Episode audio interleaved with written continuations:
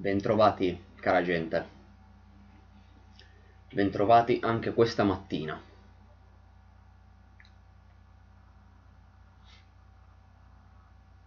Come va? Svegliati bene?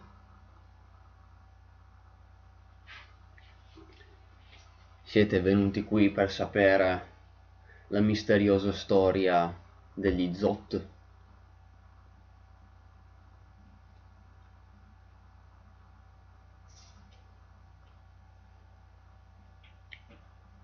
Ben trovato, Biacco.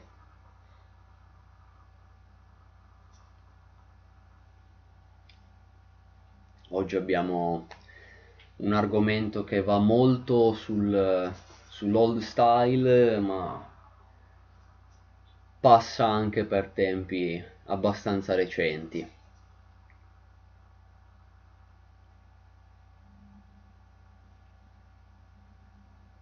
Abbiamo un bel po' da dire meno di altri argomenti, però c'è un po' da dire, un po' di informazioni che magari negli anni sono passate mh, mm, inosservate, possiamo dire. Ma informazioni interessanti che possono creare un'interessante discussione. Quindi sì, sì, sì, c'è da dire su questo piacevole ritorno tra l'altro. Perché è stato, è stato molto apprezzato da parte mia. Esattamente. Esattamente. È sempre lore e quindi bisogna saperla giustissimo così. Sì sì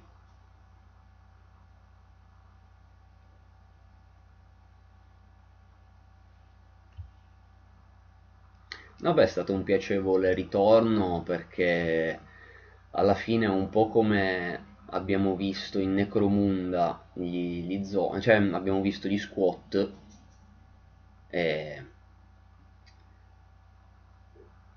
Ah beh, meno male, è un bel po' da fare, quindi hai compagnia. Beh, buono così, buono così.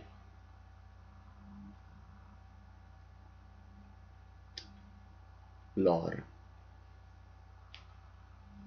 Però sì, dicevo, è stato piacevole ritorno perché d'altronde come in, Necro- Necromunda abbiamo visto gli, gli, gli squat uh, tornare, anche se diciamo erano pur sempre nel canone, ma in un angolino oscuro e nascosto, eh, vederli tornare diciamo abbastanza alla ribalta, più in primo piano, è stato, è stato una, una, è stata una bella sorpresa. E, ehm, in Blackstone Fortress sono, sono mezzuomini, quelli lì non sono squat, sono i mezzuomini che trovi anche classicamente nella, nella Guardia Imperiale. Si, si, erano scambiati inizialmente per, per squat quando c'erano le, le, anteprime di, di Blackstone Fortress a meno che non abbiano introdotto il qualche... Ah, che differenza c'è? E sono due tipi di, di abumani diversi. I mezzuomini sono, vivono su un, su un pianeta che appunto a causa di questioni di gravità e altre questioni di come è fatto il loro pianeta sono stati si sono evoluti in, in tal modo e sono alla fine eh, dei nani, ma nel senso nani reali intendo, con, intendo affetti come se fossero affetti da, da semplice nanismo. Eh, sono degli hobbit, hobbit, halfling, diciamo, corrispondono un po' a quella razza del fantasy, mentre invece lo squat è un po' il corrispettivo del nano fantasy. Sono appunto due, due homo differenti. Sì, sì. E, mentre il, la, il mezzuomo è, dif- è, solitamente conosciuto per le sue doti di, di fuciliere, di solito li usano come cecchini o come cuochi, che gli, eh, gli halfling, i, i mezzuomini sono solitamente conosciuti anche per le loro doti culinarie, e questo sia nel, nel 40k ma anche nel, nel fantasy.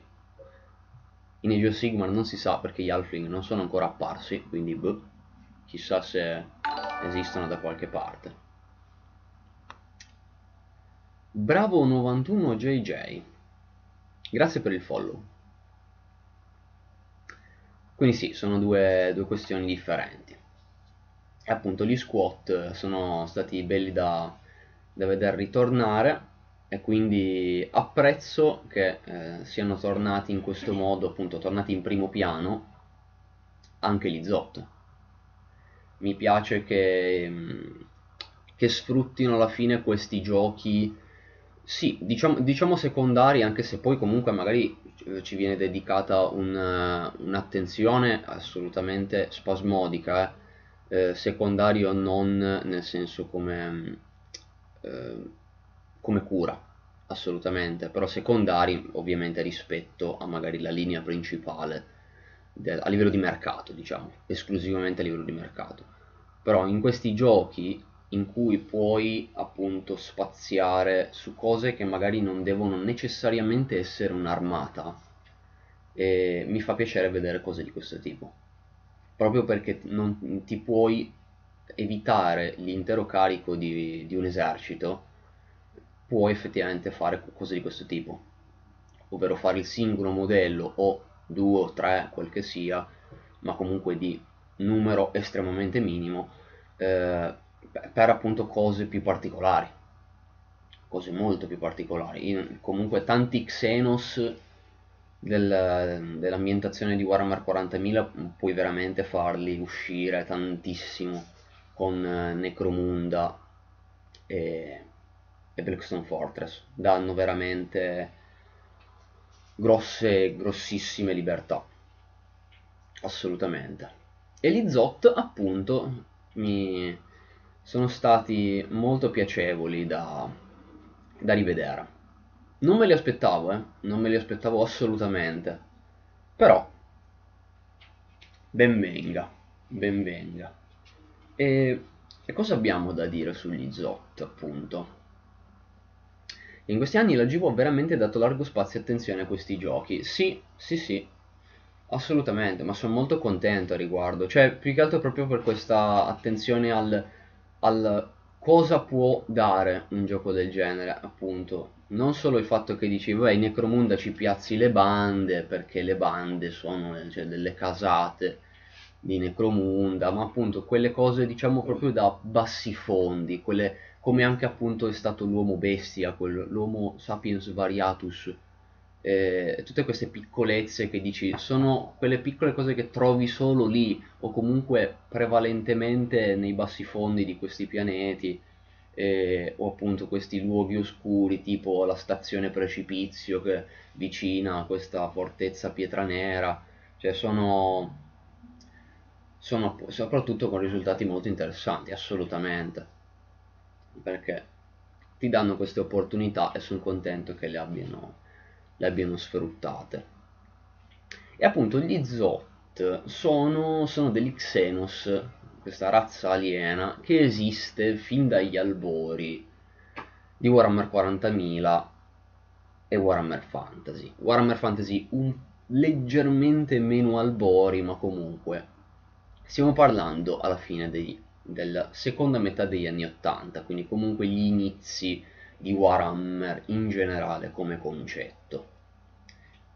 E gli Zot sono comunque per la prima volta apparsi in, in Warhammer 40.000 Rogue Trader, che sarebbe appunto la prima edizione di Warhammer 40.000 e inizialmente erano quattro modelli erano quattro modelli scolpiti da Nick Bibby, che a quanto poi ho anche indagato, a quanto pare Nick Bibby è diventato poi uno scultore di tutt'altra cosa, ma di sculture di bronzo gigantesche legate ad animali, ma negli anni 80 a quanto pare era dedicato a scolpire gli Zot per GV, per questa nascente GV. E scoprì questi quattro modelli che erano ognuno con il proprio ruolo, erano modelli comunque eh, poco variegati per il tempo, alla fine erano, erano essendo creature eh, centauroidi, eh, avevano tutte le gambe eh, perfettamente identiche, ciò che cambiava era il torso. Era il torso perché avevano, erano alla fine differenziati dal loro equipaggiamento e qualche piccolo dettaglio, tipo magari l'occhio bionico, piccolo dettaglio estetico, ma ovviamente la maggior differenza era dettata dalle, dalle armi che possedevano. C'era chi aveva il, il maglio potenziato, che al tempo non era neanche Power Fist ma era Power Glove, e avevano tipo i primi, primi Bolter, quindi i primi Requiem, erano un po' queste armi così, alla fine piuttosto generiche, e, e avevano un nome, un nome perché comunque tutti i modelli dell'epoca, anche se erano modelli totalmente generici, giusto per il catalogo gli davano comunque un minimo di nome. E, infatti c'erano l'Org, che era l'eroe, Garg, che era l'ufficiale, Slarsh, che era il soldato, e Shiar, che era il soldato armi pesanti. Ora, non so se poi sia ancora magari, diciamo, canonico o diciamo di regola che i nomi Zot debbano essere qualcosa di questo tipo, perché eh, proprio i veri e propri nomi, non proprio titoli, ma veri e propri nomi non so se siano magari così, perché appunto erano, erano nomi molto per dargli un nome in catalogo. Alla fine abbiamo come altro grosso esempio Slambo. Slambo è il famoso guerriero del caos che poi è stato eh, rifatto in anni recenti eh, con un modello veramente fantastico, un, un, un gran bel remake del, del modello monoposa però appunto famoso e anche lì era un guerriero del caos, guerriero del caos, ah la spietatezza in persona e ti chiami Slambo. E quindi anche lì, anche in questo caso magari sicuramente nomi un po' meno slambeschi, quindi appunto Lorg, Garg, Slash, Slash ti sanno effettivamente di alieno, ma poi non è detto che magari adesso se scoprissimo il vero nome di uno Zot ci, ci troviamo magari davanti a nomi simili. In ogni caso, queste miniature avevano già comunque un minimo di, di storia, anzi erano comunque piuttosto importanti per l'armata di, cui, l'armata di cui facevano parte, ossia i tiranidi. Facevano parte del, delle armate tiranidi perché ne dovevano costituire ben la metà. Metà delle, delle armate tiranidi dovevano essere composte da miniature Zot. E immaginate comunque il peso, perché per quanto ai tempi le, arma- eh, le armate di Warhammer 40.000 fossero comunque di dimensioni estremamente minori rispetto a- alle dimensioni che possono magari raggiungere adesso, eh, per l'armata media era comunque un bel po'. Era comunque un bel po' perché stiamo parlando di miniature di metallo che letteralmente non avevano ha la scatola dell'unità. Che dici, è di metallo, ma almeno c'è la scatola dell'unità. No, erano letteralmente tutti modelli singoli ai tempi. E quindi farne un metà esercito era comunque un certo peso. Appunto, le armate tiranidi avevano questi Zot che comunque risaltavano rispetto al resto dei tiranidi anche solo come schema di colore, perché gli Zot erano da catalogo erano presentati come verdi, ma in realtà non lo sono necessariamente. La nuova miniatura ha ripreso il classico colore verde, ma in realtà possono essere anche rossi, erano una miniatura eh, presentata per presentare gli Zot era appunto rossa ma veniva detto anche come potessero avere scaglie, cioè potessero avere una, una pelle più sul marrone, avevano comunque tonalità, tonalità differenti. Tuttavia erano comunque colori che si distaccavano dalla flotta alveare di cui facevano parte. Appunto, erano metà armata eppure metà armata era totalmente diversa dalla flotta alveare che tu facevi magari. Cos'erano però tutti gli effetti? Erano degli alieni, erano delle creature a quanto pare bioingegnerizzate dai tiranidi. Un po' come il Genoraptor. Il Genoraptor era anch'esso una, una forma di vita sicuramente differente rispetto al resto della flotta alveare. Poi magari negli anni abbiamo comunque visto sempre più Genoraptor eh, amalgamati con le flotte alveare perché man mano ne abbiamo visti sempre di più prendere i colori della flotta alveare di cui facevano parte, però all'inizio erano tutti come quelli che, abbiamo, che vediamo classicamente in Space Hulk, ovvero con il carapace eh, tutto sul bluastro nero e solo appunto gli, gli artigli, la, magari la testa sono invece sul biancastro. Ai tempi erano tutti così, anche loro si discostavano di molto. Gli Zotti invece erano rimasti su quel, su quel separarsi a livello di colore dal resto dell'armata. E, e appunto erano entrambi qualcosa di bioingegnerizzato dai tiranidi. Bioingegnerizzato ovviamente è in realtà un aggettivo che si potrebbe dire per tutte le cose eh, relazionate alla, alla mente alveare. Però loro sono qualcosa di comunque un po' differente. Loro sono un'intera specie a sé stante creata come schiava per essere eh, per avere la funzione di diplomatici. E qui andiamo su su argomenti che appunto ci fanno capire quanto questo Warhammer fosse differente. Schiavi innanzitutto, anche qui è una parola che un po' come bioingegnerizzato possiamo accomunare alla fine anche lì a qualsiasi cosa della mente alveare. Non è che tutto della mente alveare è fondamentalmente schia- schiavo, di, schiavo di essa. Tutto deve obbedire alla fine alla mente alveare può capitare la situazione in cui ovviamente ah, la mente alveare non raggiunge quelle forme di vita tiranidi e quindi si scatena il caos nel, nelle armate, però appunto sono tutte forme, forme di vita schiave. In questo caso però è proprio un concetto di schiavo, eh, nel senso c'è il resto dei tiranidi e voi siete qualcosa di differente ma che deve pur sempre obbedirmi. Era in questo il senso magari di, di schiavo, come lo si intendeva. Buongiorno Revo87. E appunto schiavi in questo senso e poi ancora più magari stupefacente è il eh, diplomatici buon salve Baro e diplomatici è, è qualcosa che anche lì stupisce, diplomatici nei tiranidi. Effettivamente co- questo concetto esisteva.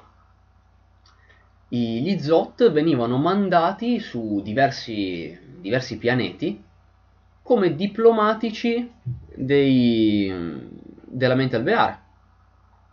Nel senso, eh, loro andavano su ogni pianeta che magari poteva in futuro essere bersaglio dei, dei tiranidi e loro accumulavano informazioni. Loro appunto facevano da diplomatici come...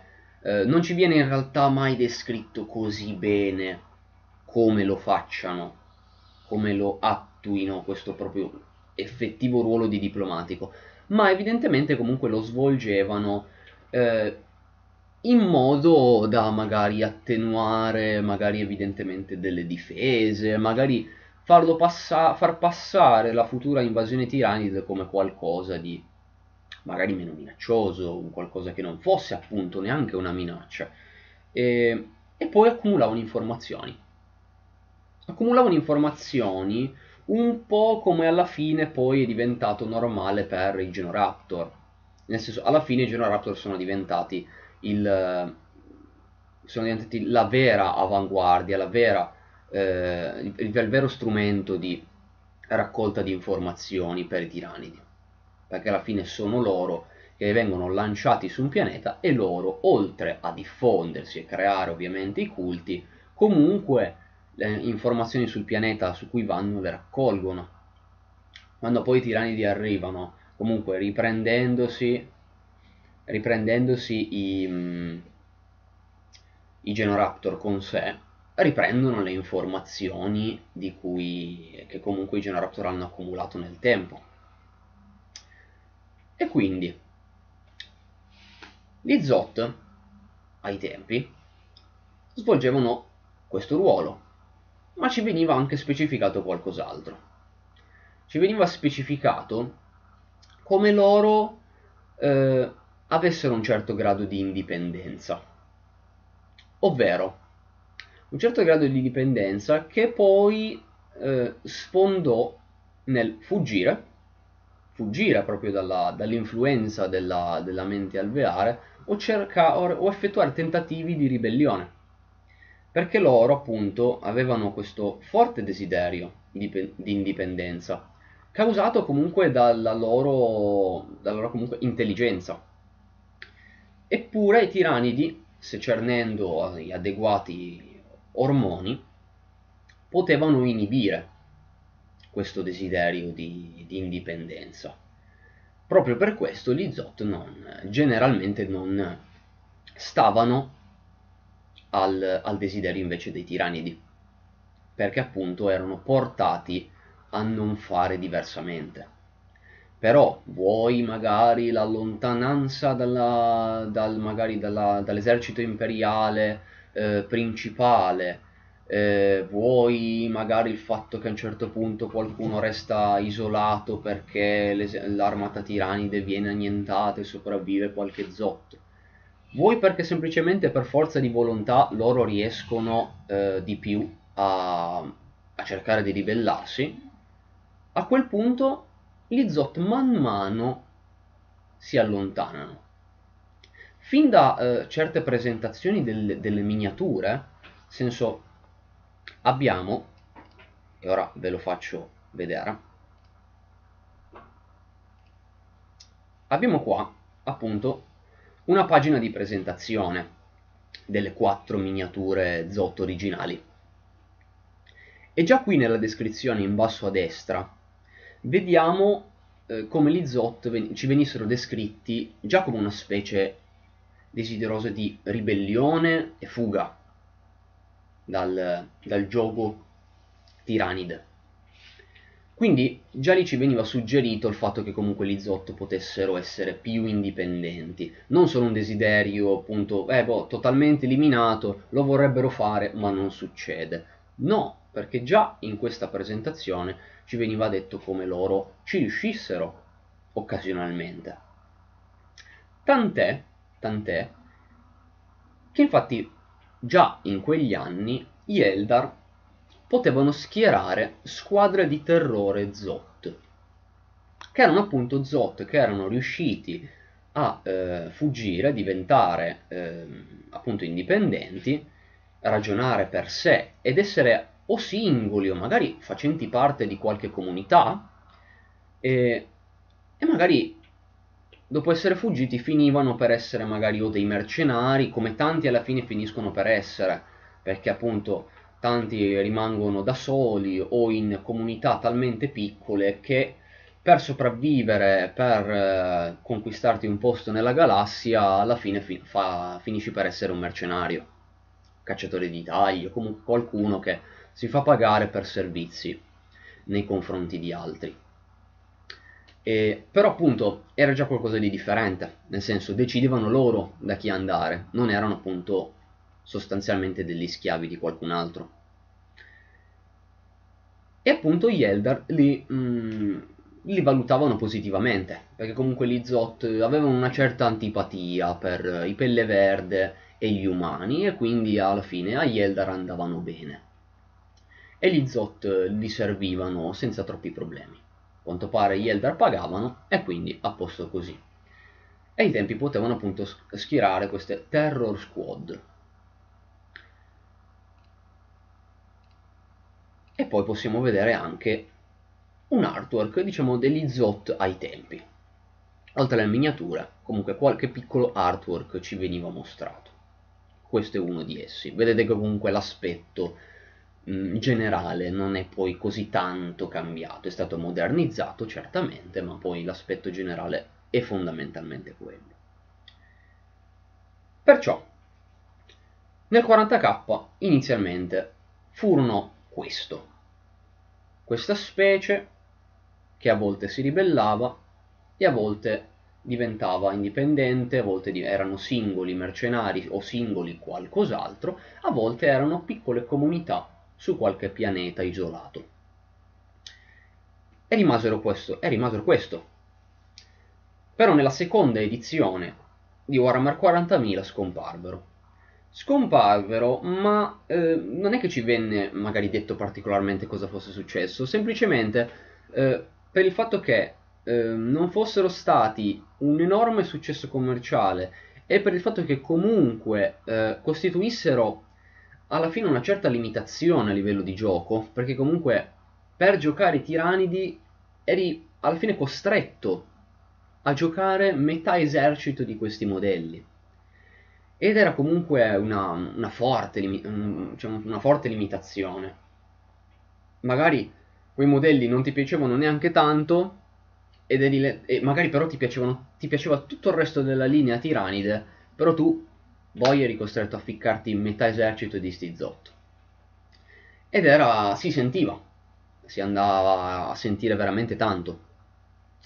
Perciò, vuoi per un motivo, vuoi per un altro, vuoi insieme, questi due motivi combinati, alla fine gli Zot vennero, vennero abbandonati. Lasciati indietro, ma non esplicitamente, magari decanonizzati, semplicemente lasciati lì, nel, appunto nel dimenticatoio, nel boh, sono esistiti, erano quella cosa lì, nell'universo magari esistono ancora, però noi mm, non ce ne curiamo più particolarmente. Accadde una cosa un po' simile nel fantasy, perché nel fantasy apparvero con la terza edizione un discorso simile avrebbero dovuto anche cambiare la composizione di molte altre armate. Eh, sì, comunque negli anni ovviamente c'è stata un'evoluzione. Ai tempi era, era differente.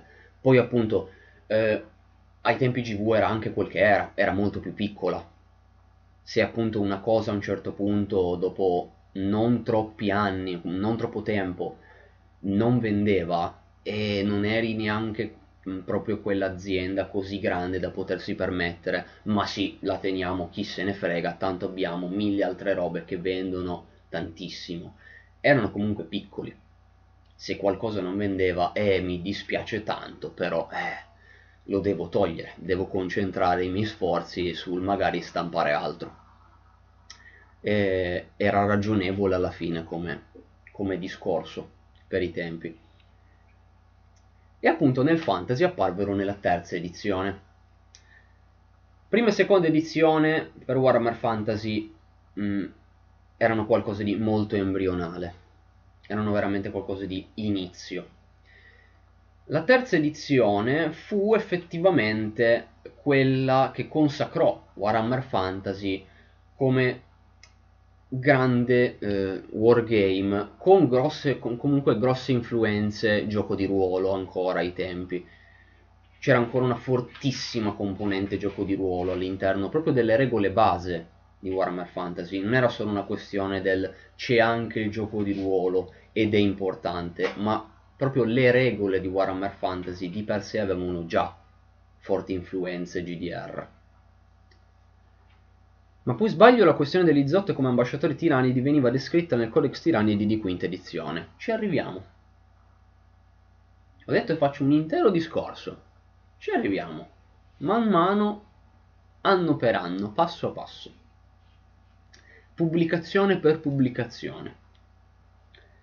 E appunto nella terza edizione vediamo tantissimi concetti introdotti. Alla fine e nella terza edizione che, di Warhammer Fantasy che escono i supplementi Realm of Chaos che poi appunto hanno, hanno, ebbero valenza anche per la prima di 40, del 40.000 furono alla fine pressoché contemporanee come, come edizioni Nella terza, appunto, ci fu questa apparizione degli Zot nel vecchio mondo.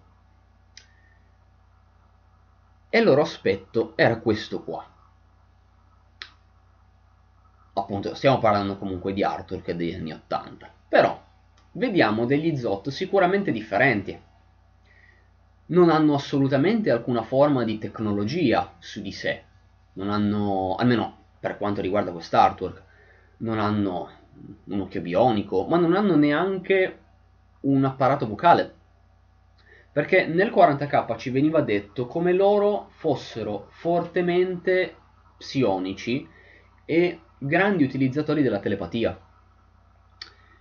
Invece, nel fantasy, ci veniva specificato come loro parlassero una strana lingua molto gutturale, molto borbottata, eh, ma che poi col tempo eh, è come avessero poi sviluppato lingue elfiche e anche qualcosa di druidico.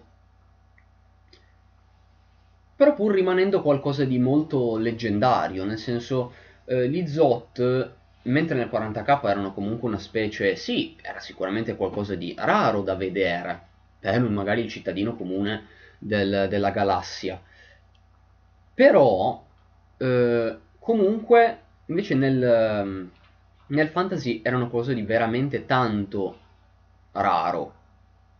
Erano tendenzialmente abitanti di qualche foresta, tendenzialmente in realtà di Atelloran, dove appunto risiedevano gli elfi silvani. E loro erano visti come magari dei saggi che ogni tanto gli elfi consultavano, perché a quanto pare questi Zot eh, possedevano grandi conoscenze mistiche. Però appunto non parlavano evidentemente qualche lingua e non avevano chissà quale innesto bionico, non ne mostravano, anzi proprio nella descrizione proprio di, di, di background ci veniva detto come non avessero appunto innesti, non avessero eh, roba, tecnologia, armatura o cose, cose, di questo tipo. Ma ci veniva mostrata questa, questa mazza che loro usano come arma. Arma che tra l'altro non appare neanche nel 40.000, però qui ci viene descritta come qualcosa, mm, qualcosa di misterioso, perché la mazza veniva eh, ci veniva descritto il metallo di cui, è, di, di cui era fatta. Eh, non magari nomi strani per un metallo, cioè non stiamo parlando di roba tipo ah, la sigmarite che deriva da... no. Veniva semplicemente detto, semplicemente detto come fosse un metallo nero e con varie rune totalmente incomprensibili a chiunque non fosse uno Zot. E basta. E letteralmente basta avranno perso la tecnologia. Sì, ma infatti è, è probabilissimo che fosse qualcosa del genere. Infatti, comunque, venne alla fine poi assodato, anche se magari mai scritto in maniera esplicita, che gli Zot arrivassero dalla galassia di, eh, di Warhammer 40.000, arrivassero dalla galassia conosciuta, dalla, dalla, dalla Via Lattea, ma che poi attraverso l'occhio del terrore siano finiti poi nel mondo di Warhammer Fantasy, come alla fine è successo eh, anche lì come cosa velata e mai rivelata, eh, fu la grande mandibola. La grande mandibola, anche se mai detto, faccio questa piccola chicca, la grande mandibola, anche se mai detto detto esplicitamente nel, nel background di, di, Warhammer, di, Warhammer, Fantasy, eh, era una nave tiranide. Questa cosa è in realtà oggetto di una marea di teorie su internet. Solo che per una volta questa teoria apparentemente uff, sbucata dal niente in realtà è sempre stata un'idea diffusissima nello studio. Nello studio in realtà eh, era così. Chi magari si, si era occupato di, di, questo, di questo concetto in realtà sapeva che comunque la grande mandibola fosse questo. Cos'è la grande mandibola nel fantasy? È la divinità degli ogri.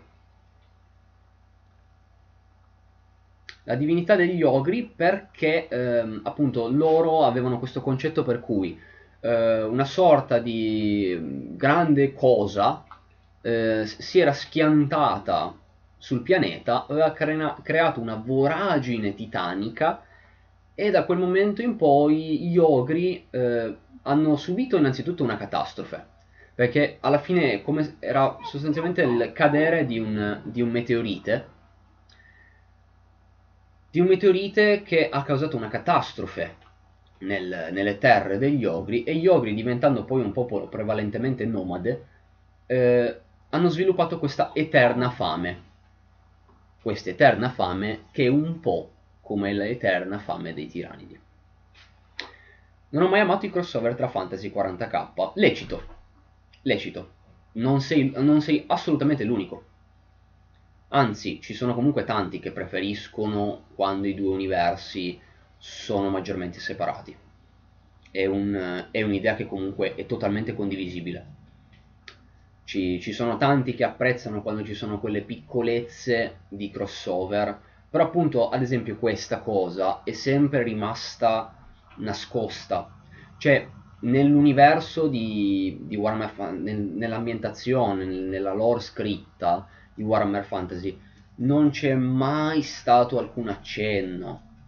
Non, nel senso, nessun, nessuna pubblicazione ha mai scritto, ah, ma si presume che fosse ah, un vascello celeste, una nave, un qualcosa che magari, eh, un po' come magari gli antichi, nella lore degli antichi veniva sempre detto ah le loro navi silvestri, le loro navi d'argento e ovviamente tu intuisci ah ok le loro astronavi eh, ma invece per, questa, per la questione grande mandibola non veniva mai detto assolutamente nulla. Era puramente un'idea del lo sa GV almeno lo sa qualche dipendente GV che magari ai tempi si è occupato di scrivere queste cose ma basta. È sempre rimasto lo, la cosa loro, lo sanno loro e basta, e boh, finisce lì. Magari poi qualche cosa sfugge e quindi appunto vengo a saperlo io da qualcuno che me l'ha detto che gli è stato detto da GV. Viene a saperlo magari qualcuno e poi alla fine la cosa si diffonde su internet. Ma poi rimane una teoria del ma sì, figurati se è vero. E in realtà, in realtà poi eh, era, era, vero, nel senso... Eh, poi non so se alla fine si può sempre considerare, diciamo, canonico, ufficiale, perché appunto proprio perché è sempre stata un'idea lasciata lì e mai veramente resa anche solo implicita. Perché dici sì, c'è la questione dell'eterna fame, ma a parte quello non è mai stato detto nulla di più. Possiamo anche assumere che non sia così, almeno nell'ufficialità nella stretta ufficialità, ma l'idea era quella. Appunto, eh, come c'è questa cosa della grande mandibola, c'era anche questa cosa dei Zot. Come, come c'erano le spade a catena. Le, ogni tanto era, era descritto come ci fossero guerrieri del caos che occasionalmente si presentavano con delle spade, a, delle spade motosega in mano e ovviamente tu dici, ok, ma da dove diavolo sono arrivate queste spade motosega? E sono ovviamente arrivate da Warhammer 40.000 tramite, tramite qualche wibbly wobbly warp, e come tantissime cose. Come anche la campagna di Albion aveva queste cose qua. O c'era un'intera tabella ai tempi della terza edizione con, eh, con cui il tuo campione di Warhammer Fantasy poteva ottenere equipaggiamenti provenienti dal lontano e oscuro futuro. Ma questi crossover tra 40k e fantasy sono solo un retaggio passato o stanno venendo utilizzati tuttora? È un po' un misto. Ai tempi erano qualcosa di sicuramente molto ma molto più frequente. Adesso sono piccoli easter egg, alla fine, ogni tanto. Nel mio immaginario vedo l'archivio GV tipo archivio Vaticano. Sì, no, beh, è... ma è poi magari come archivio, proprio diciamo come puramente come pubblicazioni, sono quelle. Però magari nelle case eh, singole di certi autori, magari tra qualche pila di appunti, pila di concept art, sicuramente si potrebbero trovare delle, degli oggetti leggendari, tipo idee magari mai realizzate che costituiscono delle, delle cose fantastiche. Io, sul, sulla pagina Facebook dell'Astropate dovrebbero esserci ancora, o sul gruppo, non lo so, eh, su uno dei due eh, un tempo io avevo caricato degli interi album con dei concept art mai, mai realizzati, che non hanno mai visto la luce. E, e sto parlando di cose magari di Jess Goodwin, di John Blanche, ma roba tipo di 500 immagini, di bozzetti poi che non, hanno, non sono mai stati realizzati come modelli veri e propri. Se guardate appunto gli album della pagina o del gruppo, uno dei due comunque, questo sicuro, dovreste, dovreste trovarli. Sono appunto tipo, l'ho chiamato concept art o, o appunto bozzetti, disegni, qualcosa di questo tipo. Sono comunque tutte robe bianco, in bianco e nero, mati, generalmente a matita. Quindi ci sarà un master che collega tutte le lore, altrimenti ci si, perde, ci si perderebbe. E boh, cerco di fare un po' qualcosa di questo tipo, dai. E quindi, appunto chiudendo un attimo questa parentesi della grande mandibola, gli Zot appunto ebbero un concetto molto simile. Sì. Ebbero un concetto molto simile, ossia questa specie a quanto pare molto misteriosa, nessuno sapeva da dove diavolo fossero sbucati, eh, però c'erano e infatti tramite queste piccole, queste piccole descrizioni ci veniva alla fine fatto capire come, eh, come è stato detto, avranno perso la tecnologia, saranno rimasti senza niente e quindi boh, ci affidiamo al fatto che comunque la nostra pelle è bella dura, bella coriacea e va bene così. E abbiamo questa mazza che magari era alla fine qualcosa di tecnologico, ma eh, boh, si sarà rotto, però è rimasto qualcosa che agli occhi di un comune abitante del vecchio mondo, anche fosse elfo e già mistico di suo, rimane, rimaneva comunque qualcosa di, di strano. Oggi Astrogatto e Astrocane sono agitati. E perché Astrocane è puramente perché avvisa del, dell'astrogatto, del pocio, si chiama pocio, eh, che, che fa cose che chiama, urla e sbraita. Perché sì.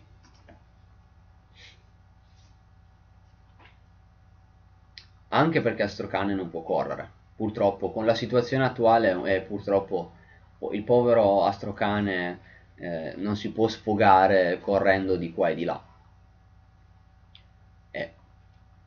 Quindi ovviamente c'è un po' di agitazione non sfogata purtroppo in questo periodo, ma penso che in realtà sia così per i cani, sia così per le persone, però ovviamente le persone magari si possono, diciamo, che ne so, possono fare altro, generalmente, o pu- puoi avere un po' la ragionevolezza di capire magari tutta la situazione, il povero astrocane è, può capirlo fino a un certo punto e quindi e la sua valvola di sfogo è quella.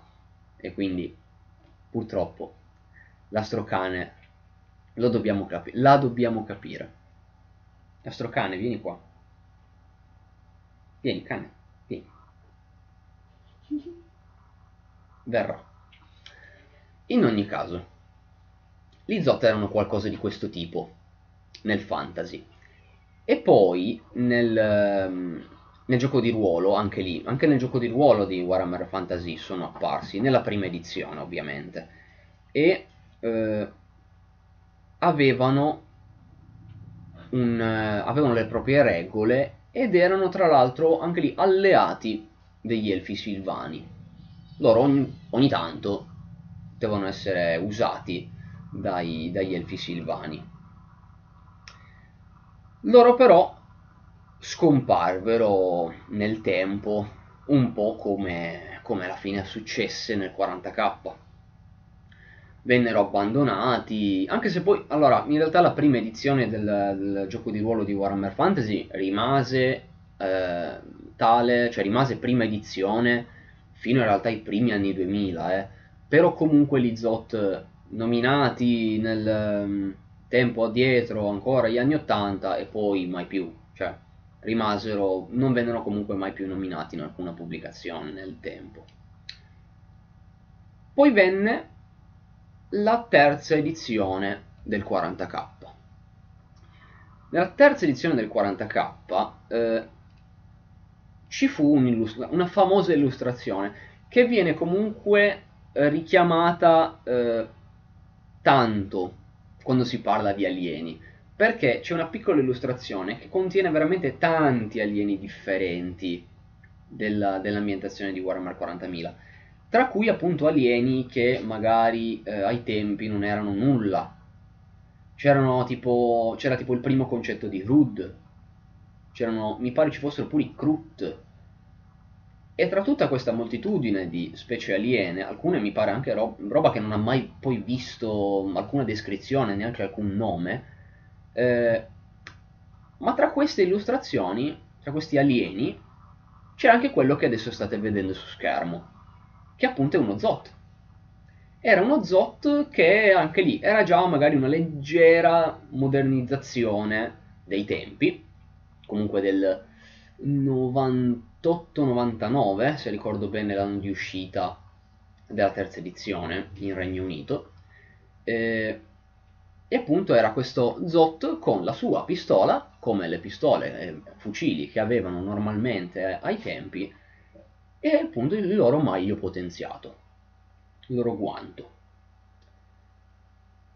Appunto, ci viene ribadito, ci veniva ribadito tramite questo, questo regolamento, come loro alla fine non fossero stati propriamente rimossi dal canone.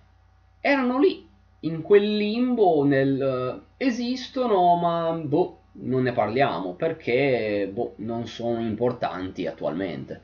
Magari prima o poi lo faremo, però boh, piccolo richiamo, esistono. Nella galassia esistono ma evidentemente sono appunto, magari non sono più ormai al servizio dei tiranidi perché magari appunto si sono, hanno tutti cercato magari di ribellarsi, quelli che non ce l'hanno fatta saranno stati ammazzati, quelli che ce l'hanno fatta eh, o, o, saranno qualche mercenario in giro per la galassia, ma appunto uno e quando, quando, chissà quando lo vedi, o qualche piccola comunità che appunto non ha ragione di essere un esercito, perché sono appunto piccole comunità pacifiche che vivono la loro vita e va bene così e non sono un'armata. Sì, infatti avevano riscosso poco successo, quindi appunto per la GV dei tempi non potevano permettersi, permettersi di tenere per troppo tempo qualcosa che non vendeva e quindi rimasero questa, questo concetto lì nel limbo del esistono nel background, sono in quell'angolino buio e bom. E non ci diamo più particolare attenzione perché sono ormai qualcosa del, che appartiene al passato. Nella terza edizione di Warhammer 40.000 ci venne, ci venne dato solo questo, nel senso questo piccolo cenno visivo.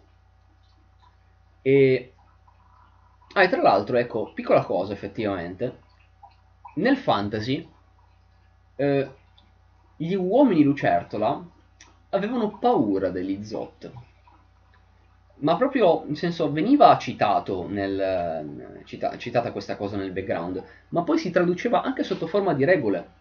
Nel senso, gli uomini lucertola provavano paura se incontravano uno Zot, sia nel gioco di ruolo sia nel gioco da cioè nel wargame. Era una cosa che, cioè, ok, perché? non ci veniva assolutamente detta, non ci veniva assolutamente detta una ragione, un motivo, assolutamente nulla. Però anche lì possiamo fare qualche piccola ipotesi azzardata. Nel senso, po- potrebbe essere una piccola paura innata, un po' come nei reami mortali ci sono, eh, ci sono Seraphon che hanno questa sorta di mem- istintiva memoria, eh, istintiva paura, o comunque mh, mm, non proprio terrore totale, scappiamo, ma mh, mm, quando magari un Seraphon vede uno Skaven, non tutti, eh, però in alcuni scatta questa, questa sorta di allerta. E da cosa scaturisce questa allerta? Dal fatto che gli uomini lucertola furono macellati dagli Skaven durante la fine dei tempi. Si può dire che possa essere qualcosa di simile negli uomini lucertola, ma ovviamente non abbiamo nulla di noto riguardanti eh, stermini degli uomini lucertola da parte degli Zot. Ma anche lì, proprio perché ho detto appunto ipotesi azzardata, eh, dobbiamo considerare da cosa arrivano entrambe, entrambe queste specie. Gli uomini lucertola arrivano dagli antichi, gli Zot arrivano dai tiranidi. Entrambe razze che hanno vissuto nello spazio e, o vivono nello spazio.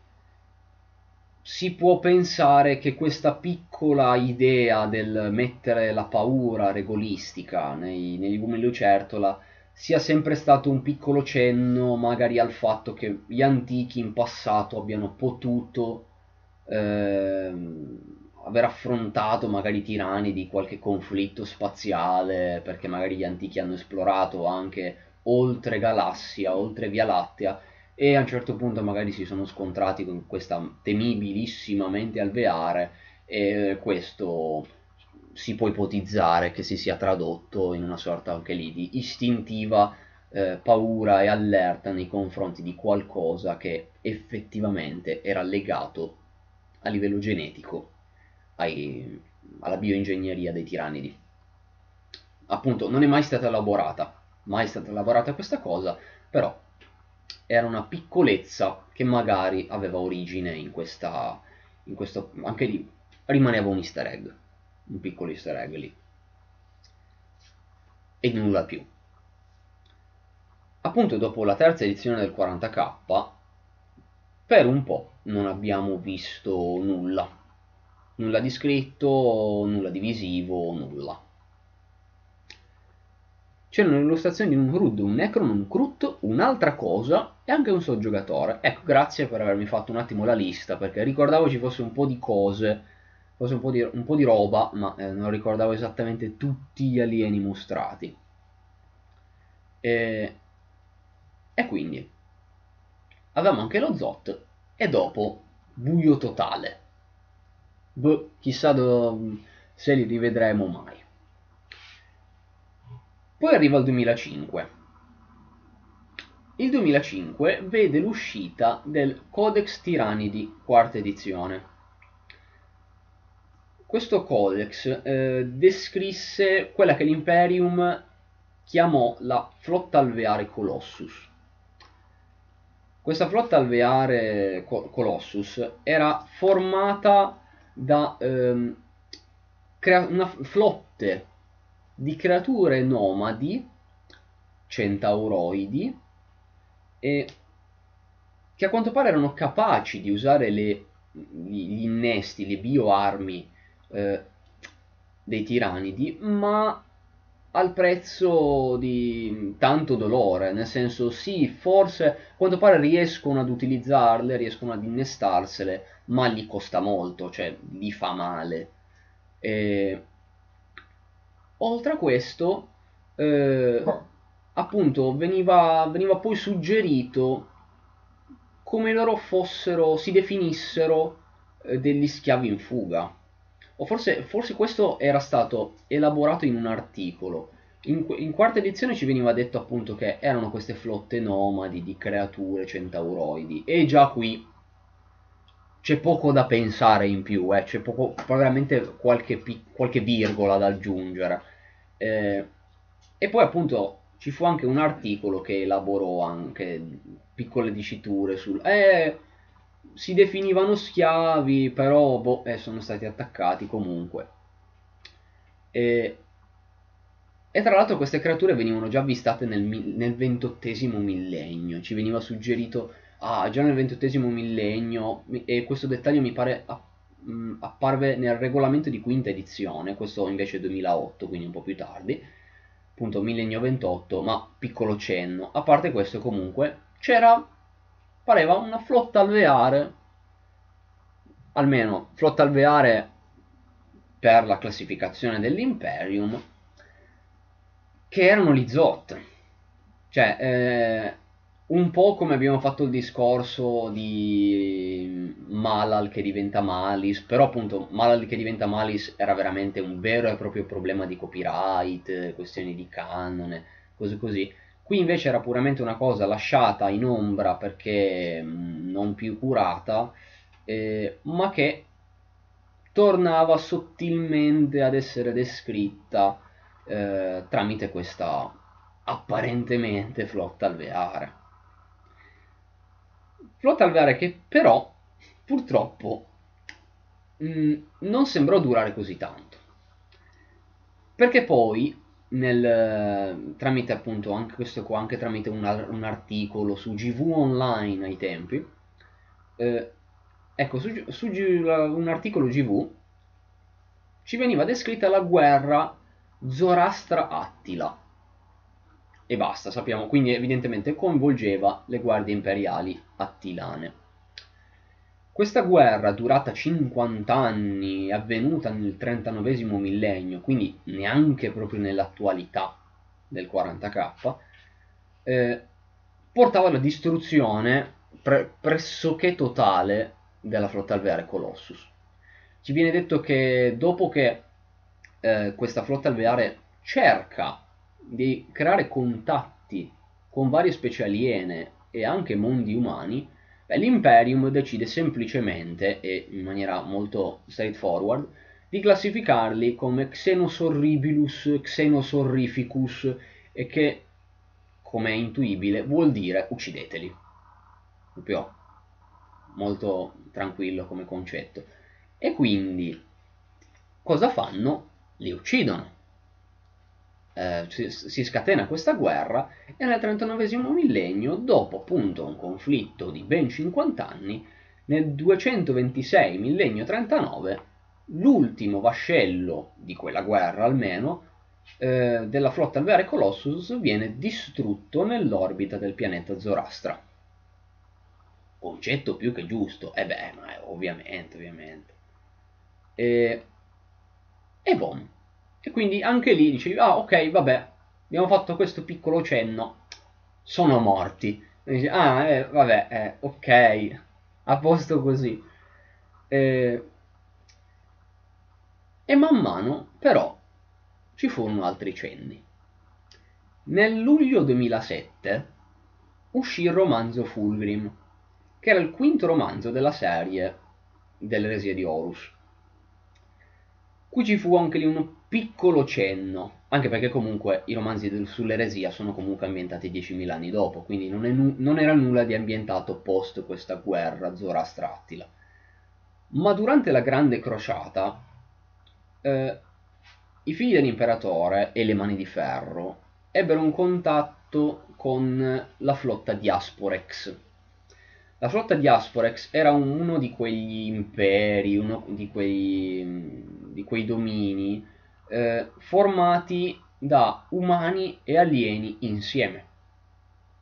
Varie specie aliene e anche umani, tra cui umani, eh, avevano formato una comunità totalmente pacifica tra di loro. L'Imperium, eh, un po' meno pacifico, eh, ebbe dei contatti con questa flotta di Asporex, contatti inizialmente diplomatici, totalmente diplomatici, però eh, l'Imperium stabilì un ok, umani che fate parte di questa roba, separatevi, venite con noi nell'Imperium e tutto a posto, è a posto così. E gli umani però risposero no, cioè, loro a quanto pare stavano bene dove erano.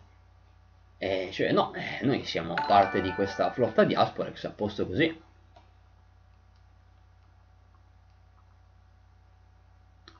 Mi sono totalmente perso l'evento.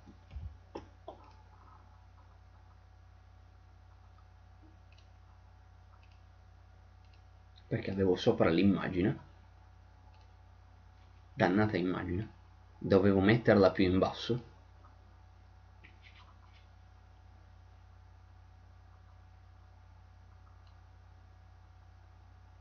la donazione. Perché nelle donazioni non credo di aver messo l'immagine personalizzata. Guarderò e ringrazierò chi di dovere.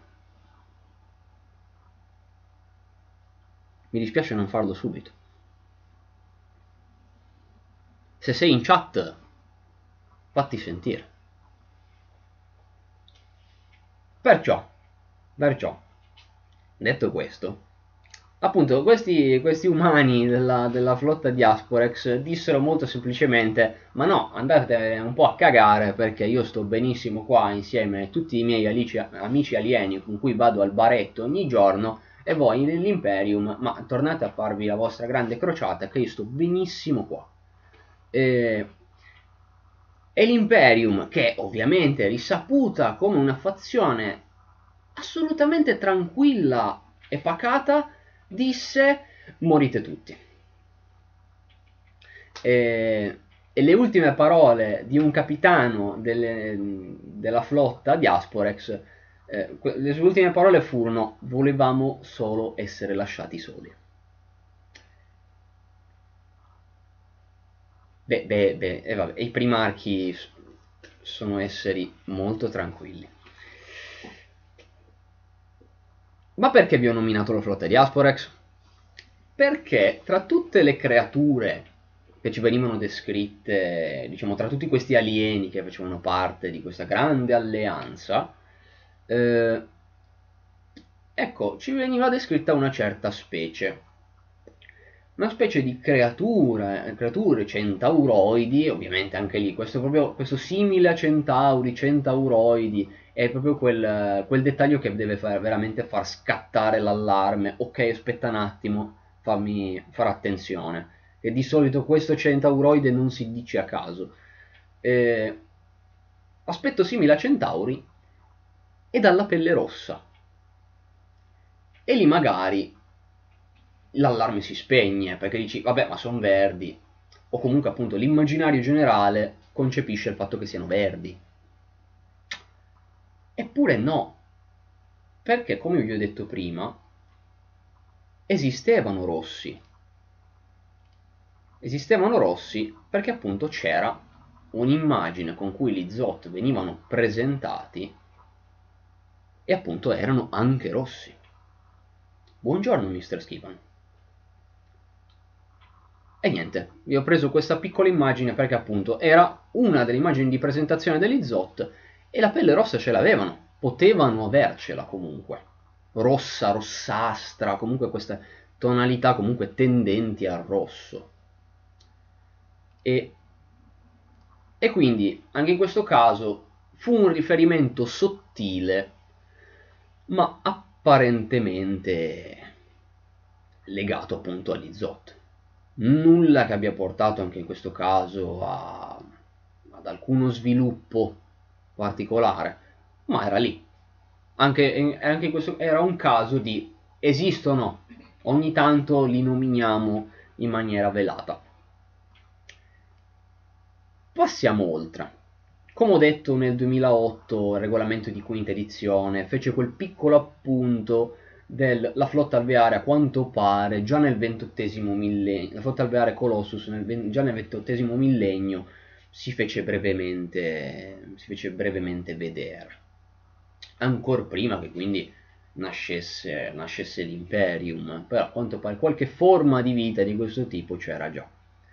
E fece solo questo piccolo appunto alla fine. Poi nel 2009 il Codex Lupi Siderali di quinta edizione, qui sulla quinta edizione ci hanno un po', spre- ci hanno un po spremuto, su, questi, su queste cose. Perché questa pubblicazione nomina un conflitto tra i lupi siderali e la Colossus, ma oltre il 39 millennio. Più precisamente nell'897 millennio 41. Quindi qui invece andiamo molto di più sul contemporaneo. A quanto pare la Colossus chiaramente composta da Zot, non era stata annientata.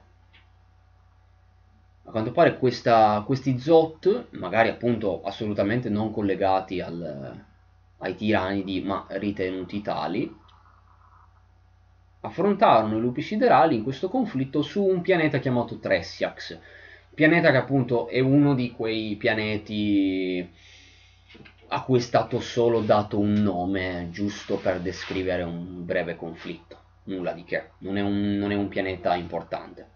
È un diamo un luogo a questa battaglia, ok, lo chiamiamo Tresiax. Finita lì. Però la cosa più importante in realtà è proprio il fatto che la Colossus a quanto pare esisteva ancora, non era stata totalmente estinta, ed era, cioè comunque è stata attiva in un tempo molto più recente. Innanzitutto nel millennio 41, ma comunque in anni vicini al 999, 897, quindi 102 anni. E boh, e anche qui fu una piccola menzione che però era già un po' più importante, ci piazzava la Colossus lì. Nel 2010, invece, uscì il Codex Tirani di quinta. Anche qui rimaniamo sulla quinta edizione, ma in questo caso stiamo di nuovo parlando di Tiranidi. Questo codex citava voci sul fatto che la Colossus si stesse diffondendo di nuovo, nonostante l'Imperium l'avesse eh, considerata distrutta. Questo eh, è sostanzialmente un incrocio, diciamo, di informazioni tra quello che ci veniva detto riguardante il millennio 39, che può essere effettivamente il, la guerra Zoroastra-Attila, un possibile conflitto in cui l'Imperium l'ha considerata distrutta, ma qui ci veniva anche con, citato un conflitto chiamato Crociata Elican. Anche qua conflitto senza alcuna particolare elaborazione, nominato giusto per farci capire che a quanto pare c'era stato un conflitto in cui l'Imperium l'aveva considerata eliminata. Sia Crociata Elican sia Guerra Zoroastra Attila, ah, a quanto pare l'abbiamo ammazzati. E invece no. Appunto, uno degli eventi in cui evidentemente hanno capito di non averla così tanto annientata è sicuramente il conflitto su Tressiax con i lupi siderali. E Codex Tiranidi ci fece giusto questo, questo piccolo chiarimento generale, questo chiarimento generico che alla fine racchiudeva un po' quelle piccole informazioni dette negli ultimi anni. Ci sono stati dei conflitti, ci sono stati dei conflitti un po' più recenti, in generale quindi l'avevamo distrutti? No.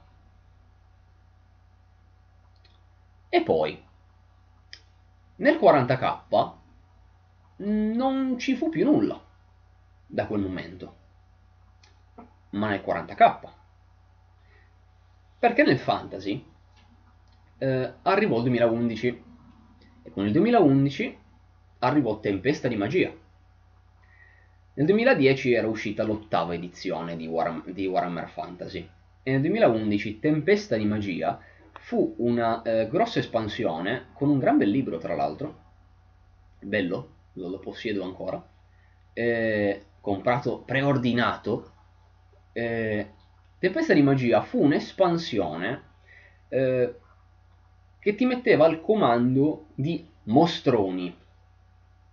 Tu avevi il tuo esercito, potevi prendere anche i mostroni oppure giocavi solo i mostroni e va bene così. Nel, mondo, nel vecchio mondo se ci veniva descritto come avvenissero occasionalmente tem- dei venti della magia si scatenassero eh, fortissimamente. Eh, e quindi eh, tempeste magiche, eh, magia ovunque. E quindi questo portava le creature ad essere eh, schiavizzabili alla fine. Perché la magia scorreva molto più forte e perciò i maghi riuscivano a ehm, a prendere il controllo di, di queste bestie. GV ci credeva ancora. Ma in realtà Tempesta di Magia eh, fu un po' quell'espansione del ma sì dai, pompiamo un po' le vendite dei mostri, diciamo. Poi aveva la sua lore bella, alla fine le sue regole erano anche divertenti, eh. Però diciamo che alla fine era, era alla fine quel tentativo di vabbè dai, vendiamo un po' più draghi del solito. Eh, alla fine era fondamentalmente quello, ma ci stava cioè, alla fine era un tentativo efficace, era, fa- era anche fatto bene comunque. perché comunque io ammetto, mi sono divertito tanto eh, con Tempesta di Magia. Io mi ricordo i, i, pomeriggi passati al GV, al GV Torino, in cui io piazzavo il mio fantastico Drago delle Stelle degli Alti Elfi e sparavo incantesimi fortissimi ovunque. Io tiravo fuori lancia... Io diventavo una, una postazione lanciafiamme io col drago, col drago delle Stelle degli Alti Elfi. Io mi piazzavo sulla postazione, quella lì... Cos'era? Quello che adesso in, in Age of Sigmar è diventato mh, mm, quell'elemento scenico che appunto nacque con Tempesta di Magia ed era quel il Fulcrum Arcanum, quel vortice, quel vortice che sopra poi ha, del, ha, ha delle stelle, ha tipo una stella che sembra molto caotica, ma in realtà ha solo un po' di punte, non è poi così tanto caotica. E, questo elemento scenico era lì sul tavolo, io ci piazzavo di prepotenza eh, sopra il drago degli alti elfi e basta e la mia partita era quella. Si giocava tutti in multigiocatore, giocavamo tipo 4, 4 persone contro altre 4 persone, avevamo, c'era un tavolo gigantesco e, e boh. E, e io ero una postazione lanciafiamme, io sparavo fiamme, meteoriti, distruzione ovunque. Distruzione ovunque, fantastico. E quindi macelli ovunque, mio dio. Erano Passai veramente dei bei sabato pomeriggio. Cercato le prime info quando era già iniziato End Times. Beh, eh, lecito, cioè, non è, proibito, eh, non è proibito conoscere Warhammer Fantasy nel 2014 o all'inizio del 2015. Capisco che siano stati tempi in cui poi il vecchio mondo è esploso, però eh, comunque è, non è un crimine aver conosciuto Warhammer in quei tempi. Anzi, proprio perché c'era End Times era comprensibile che comunque fosse di maggiore risonanza il nome Warhammer, perché stavano succedendo cose eh, di grossa importanza, appunto. Fa ridere, fa ridere, sicuramente fa ridere. E comunque sì, Tempesta di Magia, tra l'altro con, con suo, la sua tabella con la rotellina girabile per far, per far, capire qual è il vento della magia che è più incazzato in questo, in questo turno. Eh, e tra tutti i mostri che potevamo giocare, avevamo veramente tutto, avevamo tutti i modelli Forge World, avevamo il drago imperatore del caos, c'era veramente qualsiasi cosa possibile dell'ambientazione di Warhammer che avesse mai ricevuto un modello. E infatti, tra tutte queste robe, ci siamo trovati gli Zot. Con, tra, con totale sorpresa, perché comunque ehm, non c'era chissà quale anteprima, diciamo, del contenuto di sti manuali. Non è come adesso che appunto abbiamo mille anteprime prima dell'uscita di un manuale. Lì era un... Il, il libro esce la prossima settimana. C'erano i rumors. Ah, però ai tempi l'astropate non esisteva ancora, è nato un anno dopo. Quindi, ai tempi leggevo anch'io i rumors. E, ehm, e quindi cioè, c'erano i rumors, lo sapevate già tutti, ma noi abbiamo fatto i grandi segreti, facciamo finta che non lo sapesse nessuno Prossima settimana esce Tempesta di Magia. Cosa c'è dentro? Eh, I mostri. A posto così. Preordine. Andata. Eh, e andava benissimo così. Eh, e appunto, gli Zot non è che eh, sappiamo che ci saranno queste creature. No, assolutamente. Cioè, il fatto che, mostras- che adesso mostrino ogni tanto l'indice dei libri ai tempi era leggendario, cioè figurati se ti mostrano i contenuti generali del libro, ma sia mai che eh, esce qualcosa da quel bunker. Domanda, Warhammer Old World dovrebbe essere ambientato quanto prima della fine dei tempi? Dipende, perché dalle mappe che abbiamo visto è tra il 1547 e il 2304, perché è il periodo dell'era dei tre imperatori. Più tendente all'inizio degli anni 2000 probabil- probabilmente, vedendo quali standardi sono presenti, perché è presente la, conte- la contessa elettrice Magritta, che non fu riconosciuta dal grande teogonista, però ci furono problemi politici, però siamo intorno a quei tempi, quindi almeno 500 anni prima. Sarà sicuramente un Warhammer comunque diverso a livello di personaggi. Sicuramente Carletto Francesco non ce lo troviamo, per dire.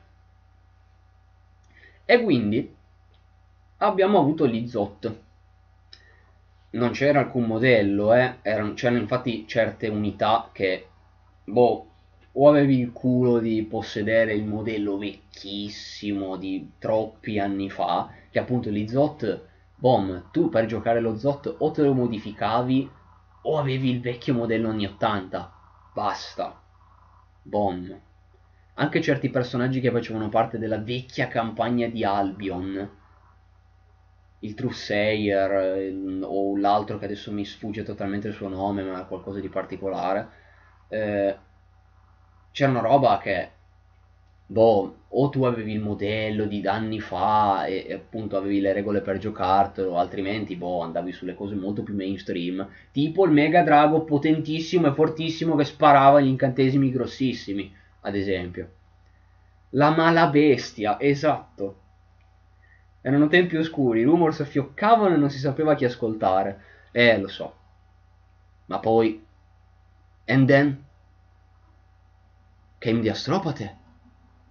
Immaginatevelo come intro di Dark Souls, però tipo and then came fire, però è l'Astropate. Il posto del fuoco, la, la mia faccia. Good. Very good. Eh, mi chiedo se quello che diede fuoco al suo esercito di elfi si stia mangiando gli zebedei. Eh, guarda, guarda, io vorrei veramente tanto vedere il, il volto di quella persona. No, prima è arrivata l'Ediatia. Ti giuro che sono arrivato prima io. L'Ediatia è arrivata ben dopo. È arrivata cos'è? Forse 2015, forse. O forse anche un, leggermente dopo. Non idea. Quando ho iniziato io erano, andavano fortissimo uh, Fa8 212 che ci fu tra l'altro un tempo oscurissimo tipo Fa8 che, che GV lo buttò giù e, e, tipo tutti i siti rumors, compreso anche il mio, eh, fecimo proprio tipo una fortissima ritirata nel, nei bunker con i fucili a dire oh, oh, noi siamo tranquilli, eh. Noi non facciamo nulla di male. I rumors, no, ma, ma va, mai pubblicati. Trattato sempre altro.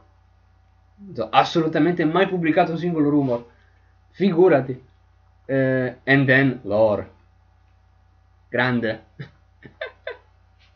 F in chat per il tizio che brucia l'esercito. Ma neanche tanto F, perché F for respect. Perché brutto piccio, cosa diavolo ti bruci l'esercito? Cioè, non è, che se, non è che se tu continui a giocare col tuo manuale di Warhammer Fantasy ottava edizione o qualsiasi edizione tu voglia, perché non è che se ne esce una nuova tu quella precedente non puoi giocarla. Cioè, imparate dai giocatori di, che ancora adesso fanno D&D 3.5 eh, se giocate in settima, sesta o addirittura terza, se siete dei pazzi, eh, GV non viene con, eh, le, con, i bolter a spararvi in casa, a bruciarvi i libri e rompervi le miniature con i martelli. Quindi dico, quello lì che bruciò il suo esercito fu una cosa, boh, ma nessuno ti vieta di continuare a giocare con le regole che ti piacciono adesso, eh.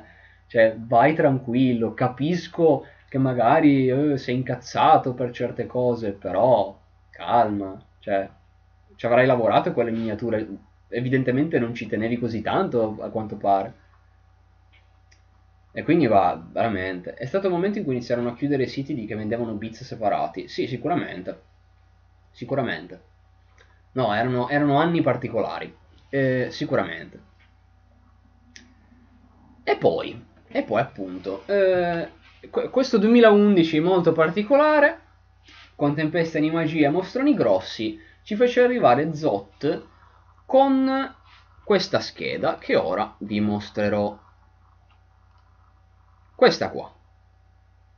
C'era la loro descrizione che era letteralmente identica a quella dei tempi de della, terza, della, prima edizione del, del gioco di ruolo di Warhammer Fantasy e della terza edizione di Warhammer Fantasy eh, avevano le stesse cose, nel senso erano questa razza di creature misteriose di cui non si conosceva l'origine e hanno questa mazza molto particolare, anche se in realtà eh, ai tempi ci veniva descritta come una mazza molto particolare perché appunto di un metallo nero e roba del genere. In questa nuova illustrazione invece ci veniva mostrata una mazza molto comune alla fine. È possibilissimo anche che magari in tutto questo tempo eh, quelle mazze si siano rotte definitivamente come tutto il resto e quindi, eh boh, mi prendo una mazza normale. e va bene così.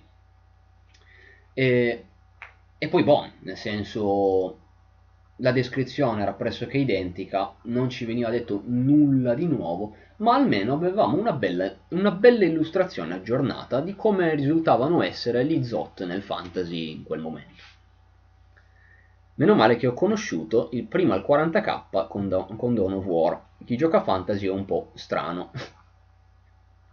Ma siamo tutti strani, ovviamente, se, giochiamo, se giochiamo al Warhammer.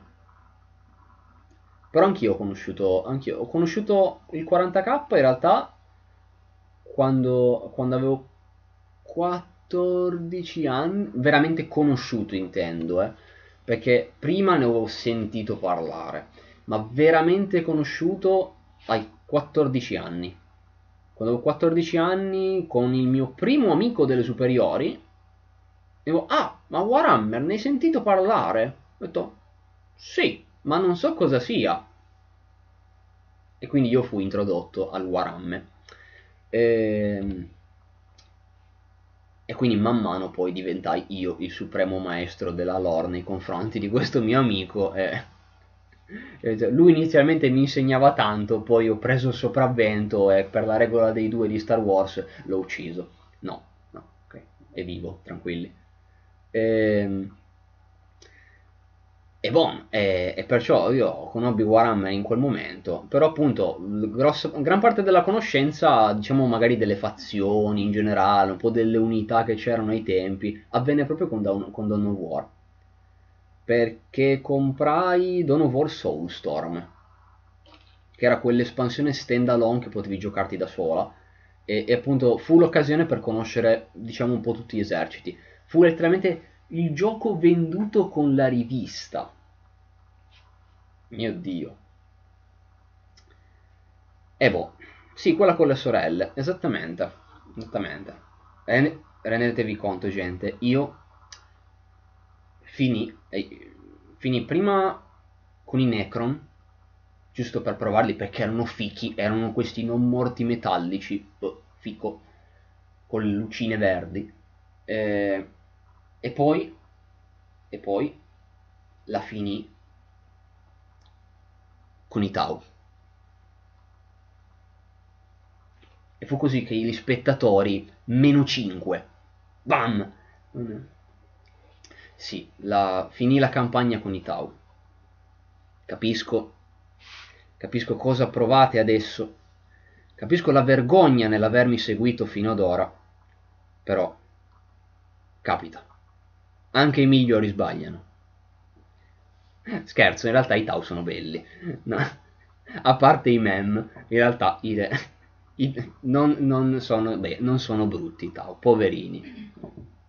I Tau intanto hanno Farsight, che è uno dei personaggi più fichi dell'intero universo di Warhammer 40.000.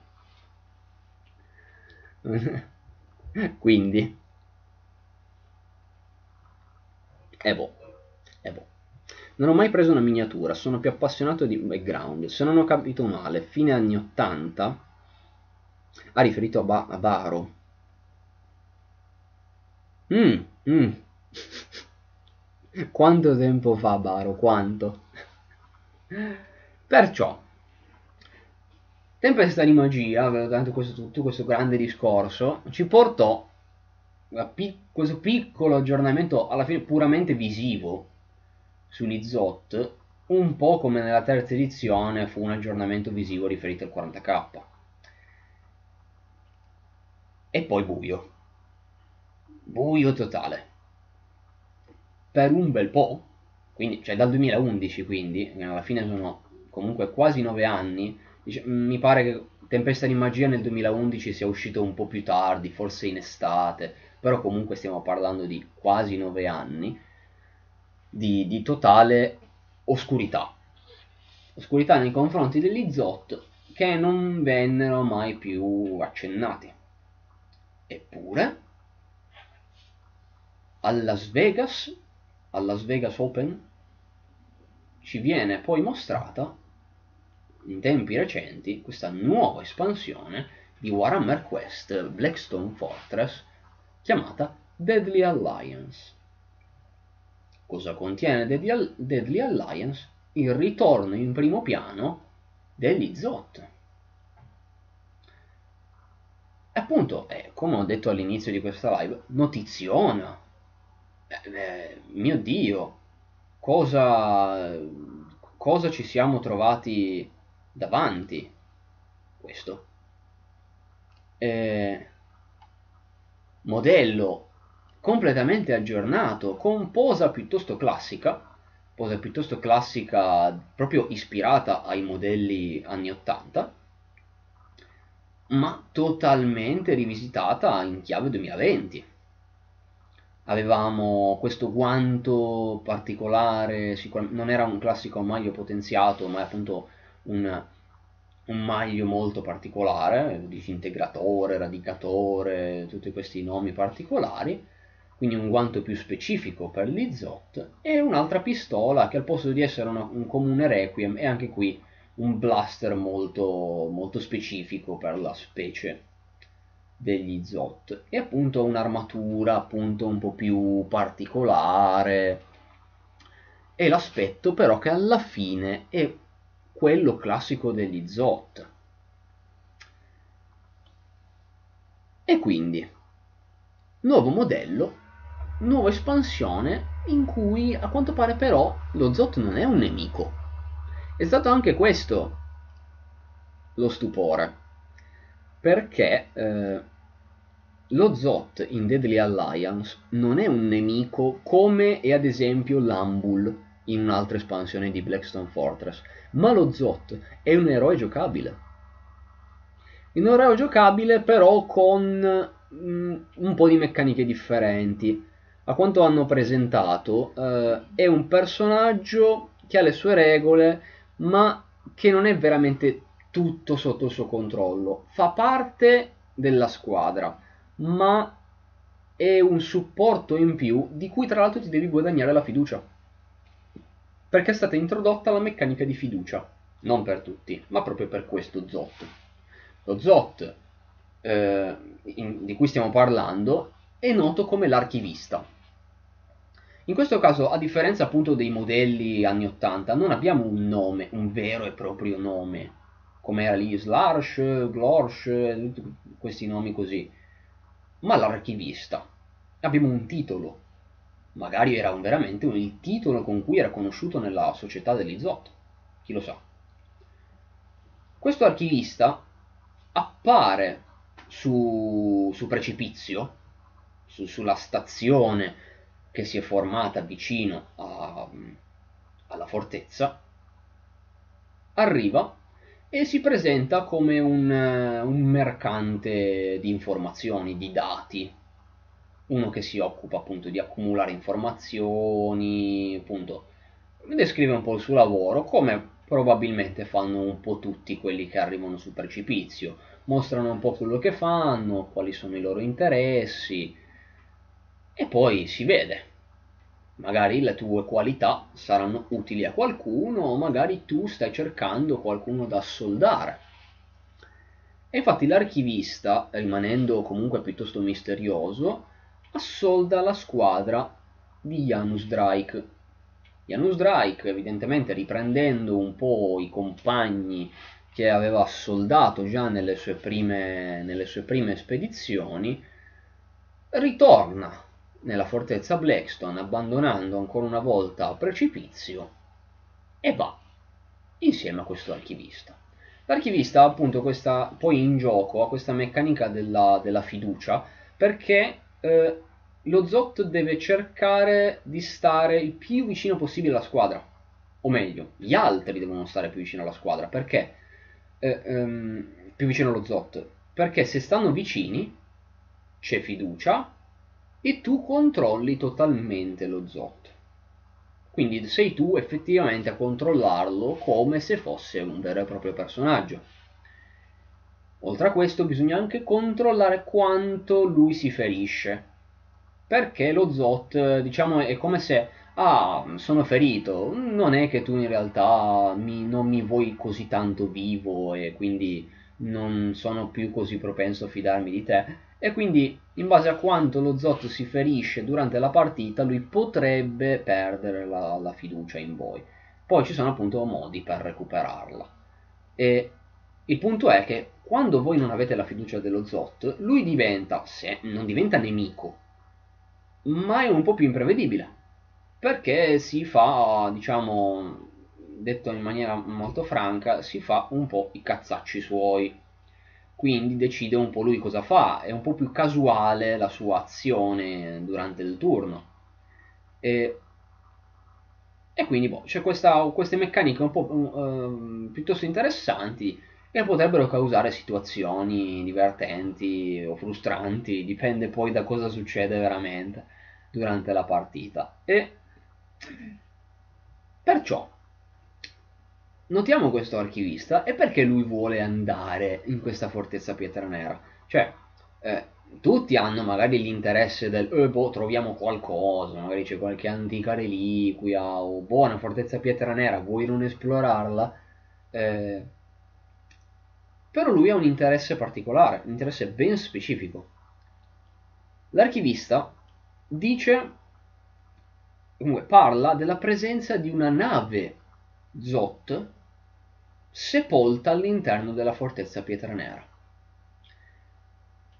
che, mh, mm, quanto dice lui, appartiene a un altro Zot conosciuto come Forerunner e anche lì appunto stiamo sempre parlando di un titolo, nel senso anche in questo caso non abbiamo un vero e proprio nome, ma abbiamo un titolo con cui questo Zot era conosciuto. Innanzitutto ci viene, diciamo, tra virgolette, rivelato come gli Zot siano conosciuti tramite titoli e non solo tramite semplici nomi, ma abbiano nella loro, loro società dei titoli relativi evidentemente magari al loro ruolo nella, nella struttura sociale ZOT. Appunto abbiamo l'archivista e boh, evidentemente lui era un archivista tra gli ZOT, faceva quello di mestiere. E poi abbiamo altri piccoli chiarimenti.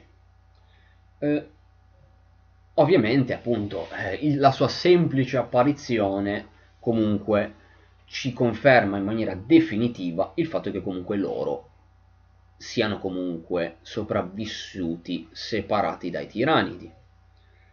Però comunque il background, la lore, è cambiata molto. Negli anni la figura di ambasciatore dei tiranidi è, è diventata obsoleta i tirannidi sono sempre più diventati una razza che la diplomazia assolutamente no, ma neanche come forma, diciamo, magari anche solo ingannevole di raccolta informazioni, cioè i Baro, come mai hai potuto usare l'oro? Hai riscattato quei punti?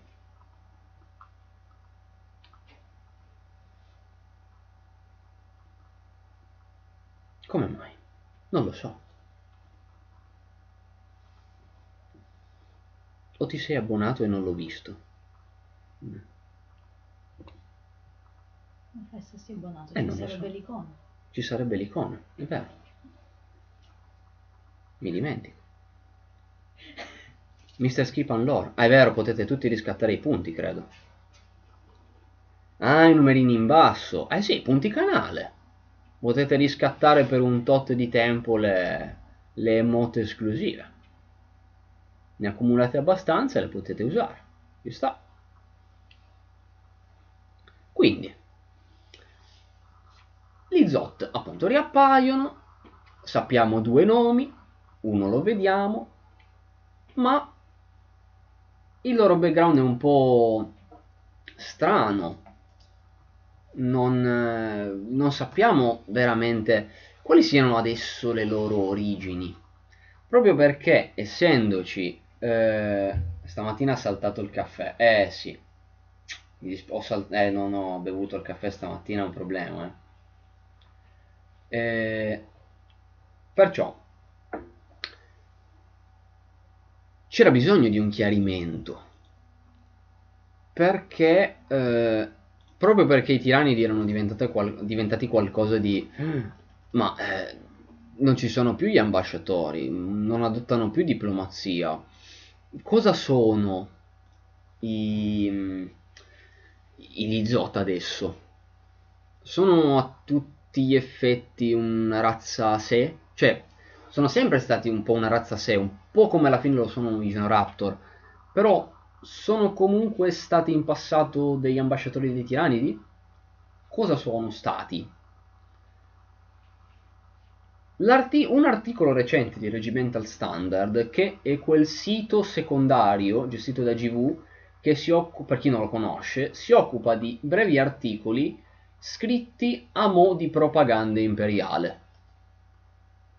Eh, standardo reggimentale. Sono quei, tutti quegli articoli che sono immaginati come se il comune cittadino o soldato imperiale mh, mm, li leggesse eh, perché appunto sono la propaganda, sono il notiziario solito dell'imperium. E appunto bisogna sempre capire come il regimental standard scriva in modo goliardico, nel senso eh, se voi avete anche solo minimamente presente avete, o comunque avete anche solo presente ogni tanto come l'imperium scrive eh, a modi eh, no va tutto benissimo la guerra è tutto a posto ma nel pancione ha un bimbo tipo Death Stranding? Eh, non lo so, magari c'ha il Bibi lì dentro, chi lo sa. È rosso però, vuol dire che sta male. Eh. O magari, senza fare spoiler, ci troviamo davanti a una situazione tipo un certo personaggio che c'era rosso, ma poi non dico oltre. Chi ha giocato sa, chi non ha giocato lo giochi perché è bello e un platino meritato. Chissà, chissà, eh, beh, non, non, conosciamo la tecnologia degli Zot che si portano sulla pancia, quindi magari c'è un piccolo BB Zot lì, lì dentro. Who knows? Eh, perciò, Regimental Standard, pur avendo questo tono goliardico, ci fa una piccola rivelazione seria. Perché eh, tra tutto ciò che descrive ci dice come loro siano erroneamente stati considerati eh, frutto della bioingegneria tiranide. Si tratta a tutti gli effetti di un retcon, quindi si tratta a tutti gli effetti di un cambio di background ma è un cambio ragionevole, nel senso non viene dal nulla, è totalmente immotivato, ma viene comunque dal cercare di rimaneggiare, di aggiornare un background comunque rimasto totalmente agli anni 80 perché sì, magari sono stati nominati appunto come ho detto finora ah, magari sotto forma di piccoli easter egg nel romanzo Fulgrim, o come flotta, considerati come una flotta alveare dall'Imperium, da alcune fazioni, però quella parte di, del, del, loro vero e proprio ruolo, delle vere e proprie origini, è rimasto a quegli anni, non è mai stato più citato. E quindi diciamo che se mh, non si voleva magari affidare tutto al eh, origini misteriose, chi lo sa, qui invece eh, ci viene fatto un piccolo retcon che quindi poi eh, ci stabilisce il fatto che loro siano sempre stati a quanto pare una, semplicemente una specie Xenus a parte.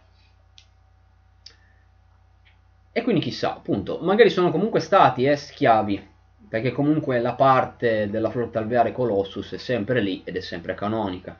Quindi diciamo che alla fin fine la storia, diciamo proprio canon, dovrebbe essere, que- dovrebbe essere quella per cui i tiranidi, con magari un atteggiamento un po' particolare, hanno schiavizzato una certa razza per evidentemente boh, scopi particolari e poi loro magari hanno, hanno fatto cose, cioè chi lo sa, appunto sono scappati. Eh, l'unico appunto in più è quello per cui sempre in questo articolo di Regimental Standard eh, ci viene detto che gli Zot abbiano tentato della diplomazia con i tiranidi. A quel punto sorge l'ulteriore dubbio, ovvero quindi eh, forse loro appunto sono stati un po' schiavi, quindi questo potrebbe rientrare nel tono goliardico di Regimental Standard e quindi è il sono stati appunto eh, schiavi ed è solo, questo è solo un piccolo riferimento al loro ruolo passato? Parrebbe, parrebbe così. Però questo articolo, seppur il tono sia quel che è, eh, che giustamente è così, ci fa qualche piccolo chiarimento. E ora beh, ci troviamo davanti a questa situazione, ovvero a quanto pare ci sono degli Zot nella galassia, uno è apparso lì, cerca qualcosa di una nave Zot. Vuol dire che comunque gli Zot hanno una flotta, cioè hanno avuto almeno una flotta. Loro eh, proprio perché adesso magari sono considerati una razza separata, magari evidentemente hanno avuto una flotta di navi vere e proprie, cioè non navi come quelle tiranidi che sono, total, sono a tutti gli effetti esseri viventi che al loro interno portano, trasportano il, i tiranidi, ma evidentemente navi vere e proprie di metallo. E poi boh, abbiamo il White Dwarf più recente comunque ci fa eh, menzione di un artefatto chiamato Grail Intulia e non eh, abbiamo assolutamente modo di capire cosa diavolo debba essere ma eh, perché è un nome totalmente nuovo e boh Grail boh dovrebbe essere magari un, un, una storpiatura di Graal è un calice è un boh è un qualcosa, però è comunque una reliquia uh, che evidentemente lui ha trovato nel, magari nella nave che, che era pre- realmente presente nella fortezza Pietranera e che un tempo era appartenuta agli Zot. Chissà. È comunque qualcosa che ci viene detto da White Dwarf, eh? quindi nel senso non è uno... Sp- cioè sì, può essere, non so se è un piccolo spoiler, sicuramente magari chi veramente dice ah non voglio sapere nulla, però il White Dwarf ci descrive questa parte di trama, quindi non so se sia magari tipo eh, ah, magari già in Deadly Alliance ci viene descritto tutto questo e quindi l'espansione non punta ad avere oh, tutta questa trama e quindi ci viene già descritta tutta comunque lì e quello che vai a scoprire è alla fine ok hai trovato l'artefatto che abbiamo descritto all'inizio. E va bene così. È buono. Però la situazione è questa. Gli Zot sono un po' tornati appunto in primo piano dopo tutta questa storia molto travagliata e molto particolare passando per un po' tutti gli universi.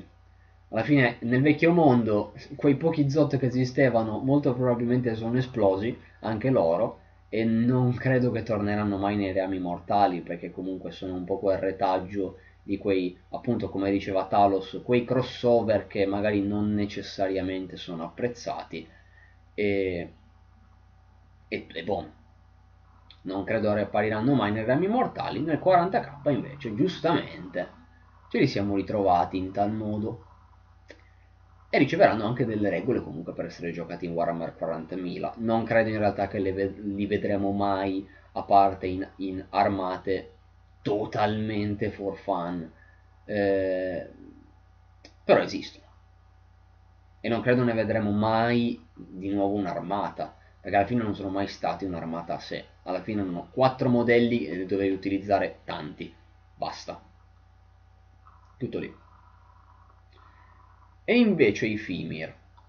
Torneranno. Allora, i Fimir mh, mm, sono stati nominati, nel senso hanno ricevuto un nome corrispondente nei reami mortali, che sarebbero i Fimirak. che sono alla fine i Fimir. Cioè abbiamo aggiunto un hack finale, ma sono loro. Torneranno anche loro in primo piano? Torneranno ad essere ampiamente descritti? Mm, non lo so. C'è da dire che eh, in Warcry abbiamo visto i Fomorian.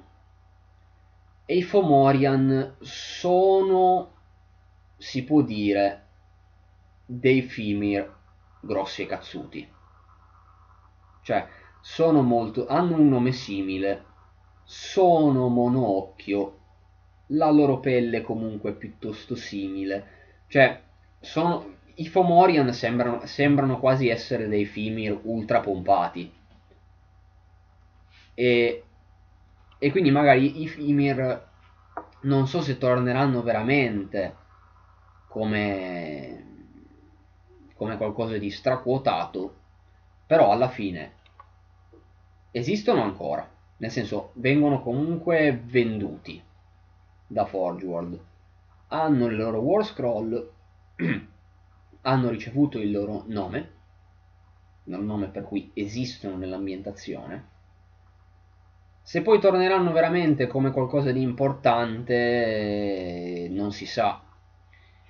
Non si sa se magari verranno anche solo nominati in qualche romanzo, giusto per confermarci, boh, da qualche parte sono. Altrimenti, per ora, si può dire che siano comunque canonici nei rami mortali, esistano, perché appunto hanno ricevuto un nome, hanno ricevuto qualche piccolo grado, cioè nel senso il nobile Fimirak. Ci viene comunque già stabilito quel poco poco di lore per cui, boh, evidentemente hanno una struttura politica, sociale nei rami mortali, però è qualcosa di brevemente accennato. Il torneranno è un più un torneranno ad essere approfonditi un po' alla fine come abbiamo discusso nel live dell'ira del prescelto eterno riguardante Ashut e i nani del caos. I nani del caos sono sicuramente un po' più approfonditi perché comunque il nano del caos senza necessariamente essere il nano del caos del vecchio mondo coi cappelli giganti più alti di loro i nani caotici sono un concetto generico che può esistere in mille modi diversi, come il guerriero del caos o il barbaro del caos, ma proprio una razza di questo tipo approfondita, diciamo, esiste, esiste, ha dei piccoli cenni, se poi sarà approfondita chissà. Io le ricordo sempre per il gioco di Hero Quest, ma giustamente.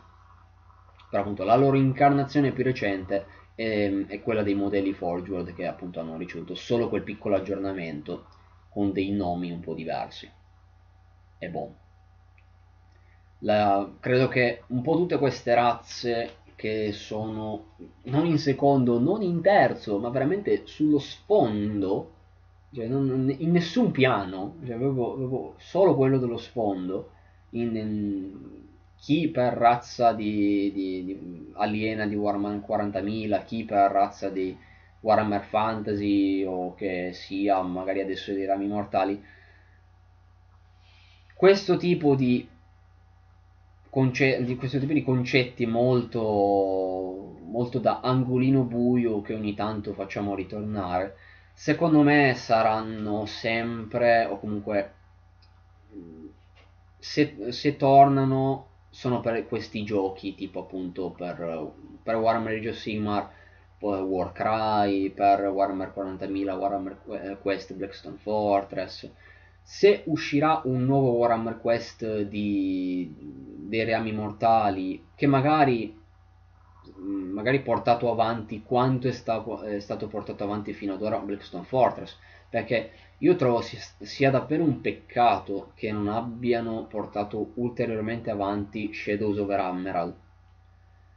Perché che non abbiano portato avanti Silver Tower, vabbè, lo posso capire, era alla fine un gioco che era contenuto letteralmente all'interno di una torre d'argento. La storia finisce quando la gente esce dalla torre d'argento o muore. Boom. E Shadows over Emerald invece dava spazio a una marea di altre cose.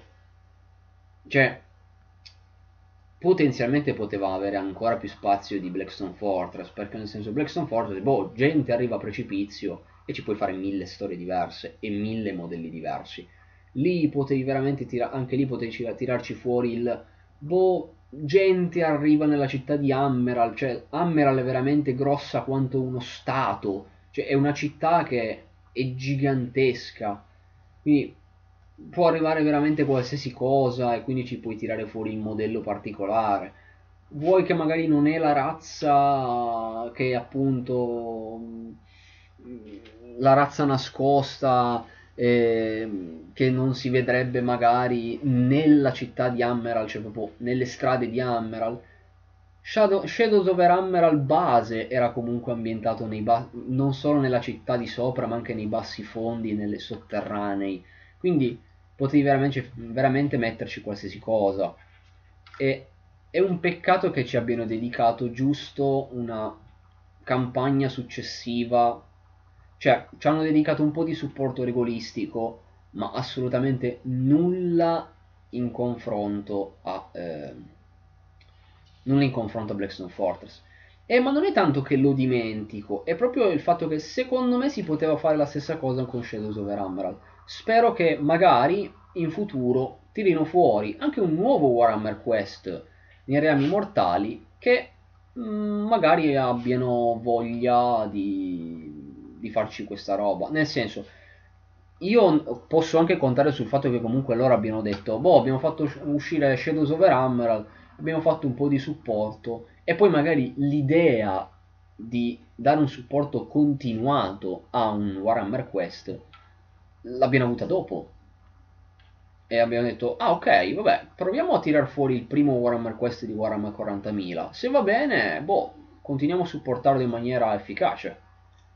Magari ora che hanno visto che il supporto mm, vale la pena, magari in futuro faranno una cosa simile di nuovo per i rami mortali, ma con un gioco che poi diventi stabile. Lo spero. Perché appunto Shadows of Emerald a me comunque già in generale Warhammer Quest piace. E spero che per i rami mortali torni qualcosa di questo tipo. Soprattutto per il fatto che comunque alla fine Warhammer Quest è nato con il fantasy. Quindi magari mi dispiacerebbe un po' ve- vedere che nel fantasy ormai si è estinto. Nella parte fantasy. Che rami mortali che dir si voglia, ma sempre, quel, sempre la parte fantasy è. Quindi dico, sarebbe figo rivederla, perché comunque di cose dal dimenticatoio puoi, cioè, puoi recuperarle anche in questo modo. Appunto, il Fimir, che alla fine è una razza da dimenticatoio alla fine, per ora, puoi tirarla fuori con qualcosa di ambientato nei estreme profondità o sconosciute, perché Shadows of Emerald ce lo dice, le profonde oscurità dei sotterranei di Emerald, ma chi diavolo le conosce? Eh, e quindi la razza nascosta tipo il Fimir, eh, di cui ci può fare la piccola espansione in un Warhammer Quest eh, ambientato lì, o appunto in un'altra grande città, magari dei rami mortali, è possibilissimo. O tante altre cose, secondo me. Si possono tirare fuori. Perché magari Warcry comunque dici sì, ti dà un po' l'opportunità però comunque stai pur sempre parlando proprio di un luogo ben specifico, cioè nel senso stai parlando dell'otto punte, cioè lì se non vai per un... dici vabbè la banda da guerra nell'otto punte, sì, boh, magari ha un motivo per essere andata lì, va bene, però secondo me invece come espansione di questi Warhammer Quest, sia come nemici che come eroi, secondo me hai più opportunità. Quindi semplicemente, secondo me, la speranza può non morire. Mi piacerebbe. Come appunto abbiamo visto gli zotti, gli uomini di ferro, cose di questo tipo, sarebbe molto figo vedere una roba simile per i rami mortali. Ci spero. Credi che faranno mai un riferimento attuale o proprio una situazione in cui una razza interagisce con un antico? Amico mio, sì, perché?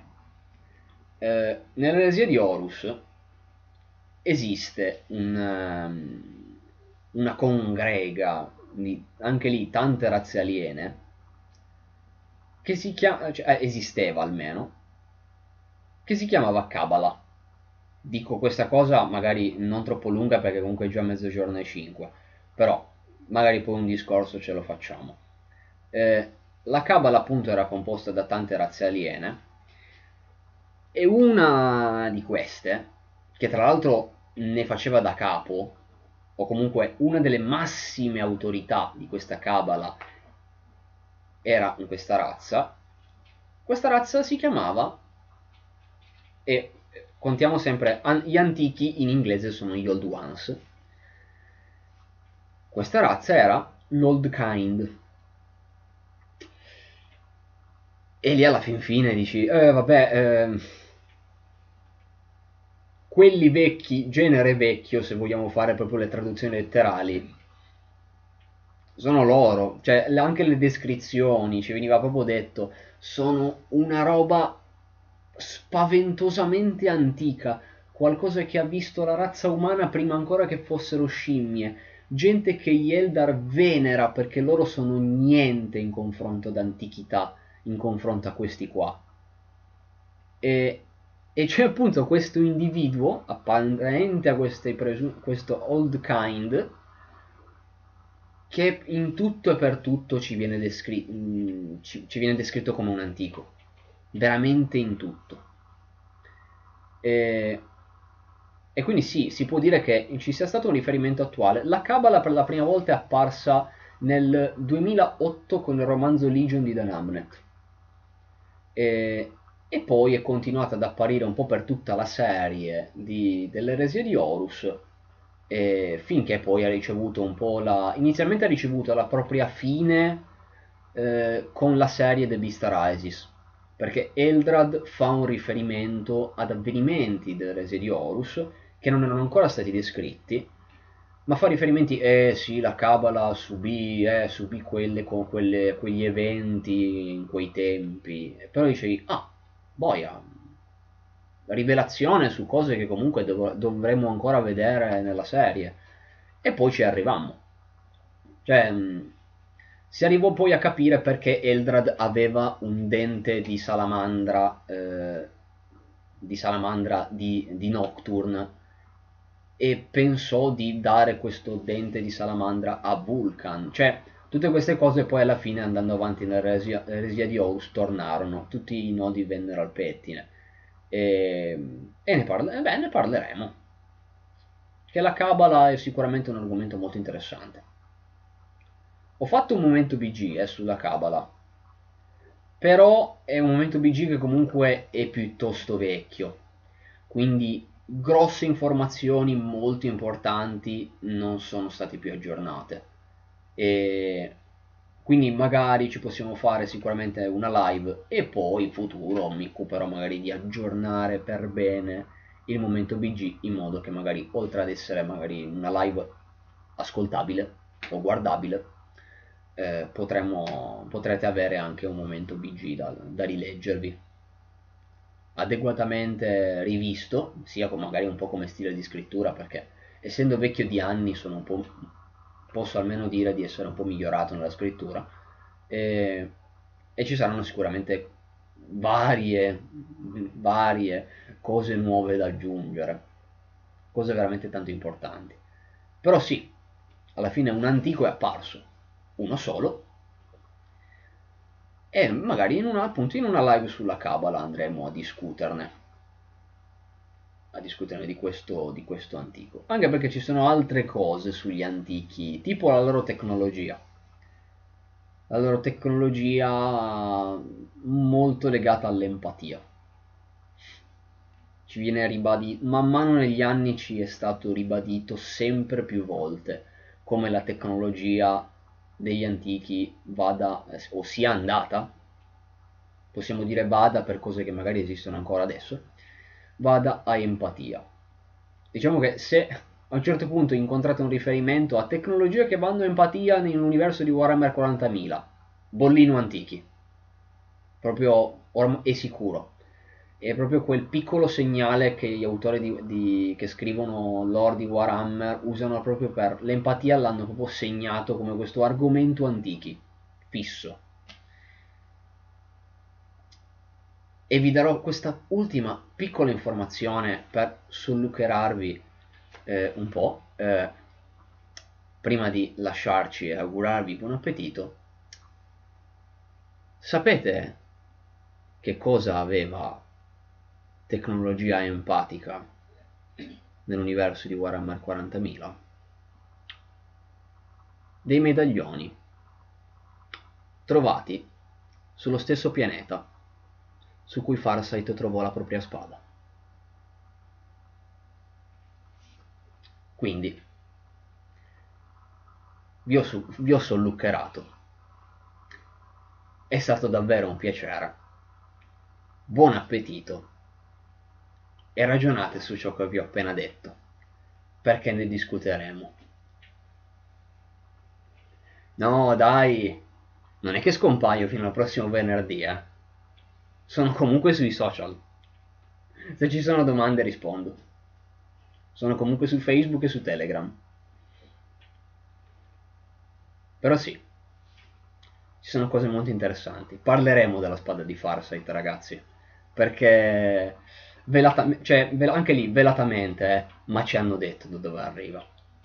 Ci hanno detto finalmente da dove arriva. Buon appetito ragazzi, è stato un piacere anche quest'oggi.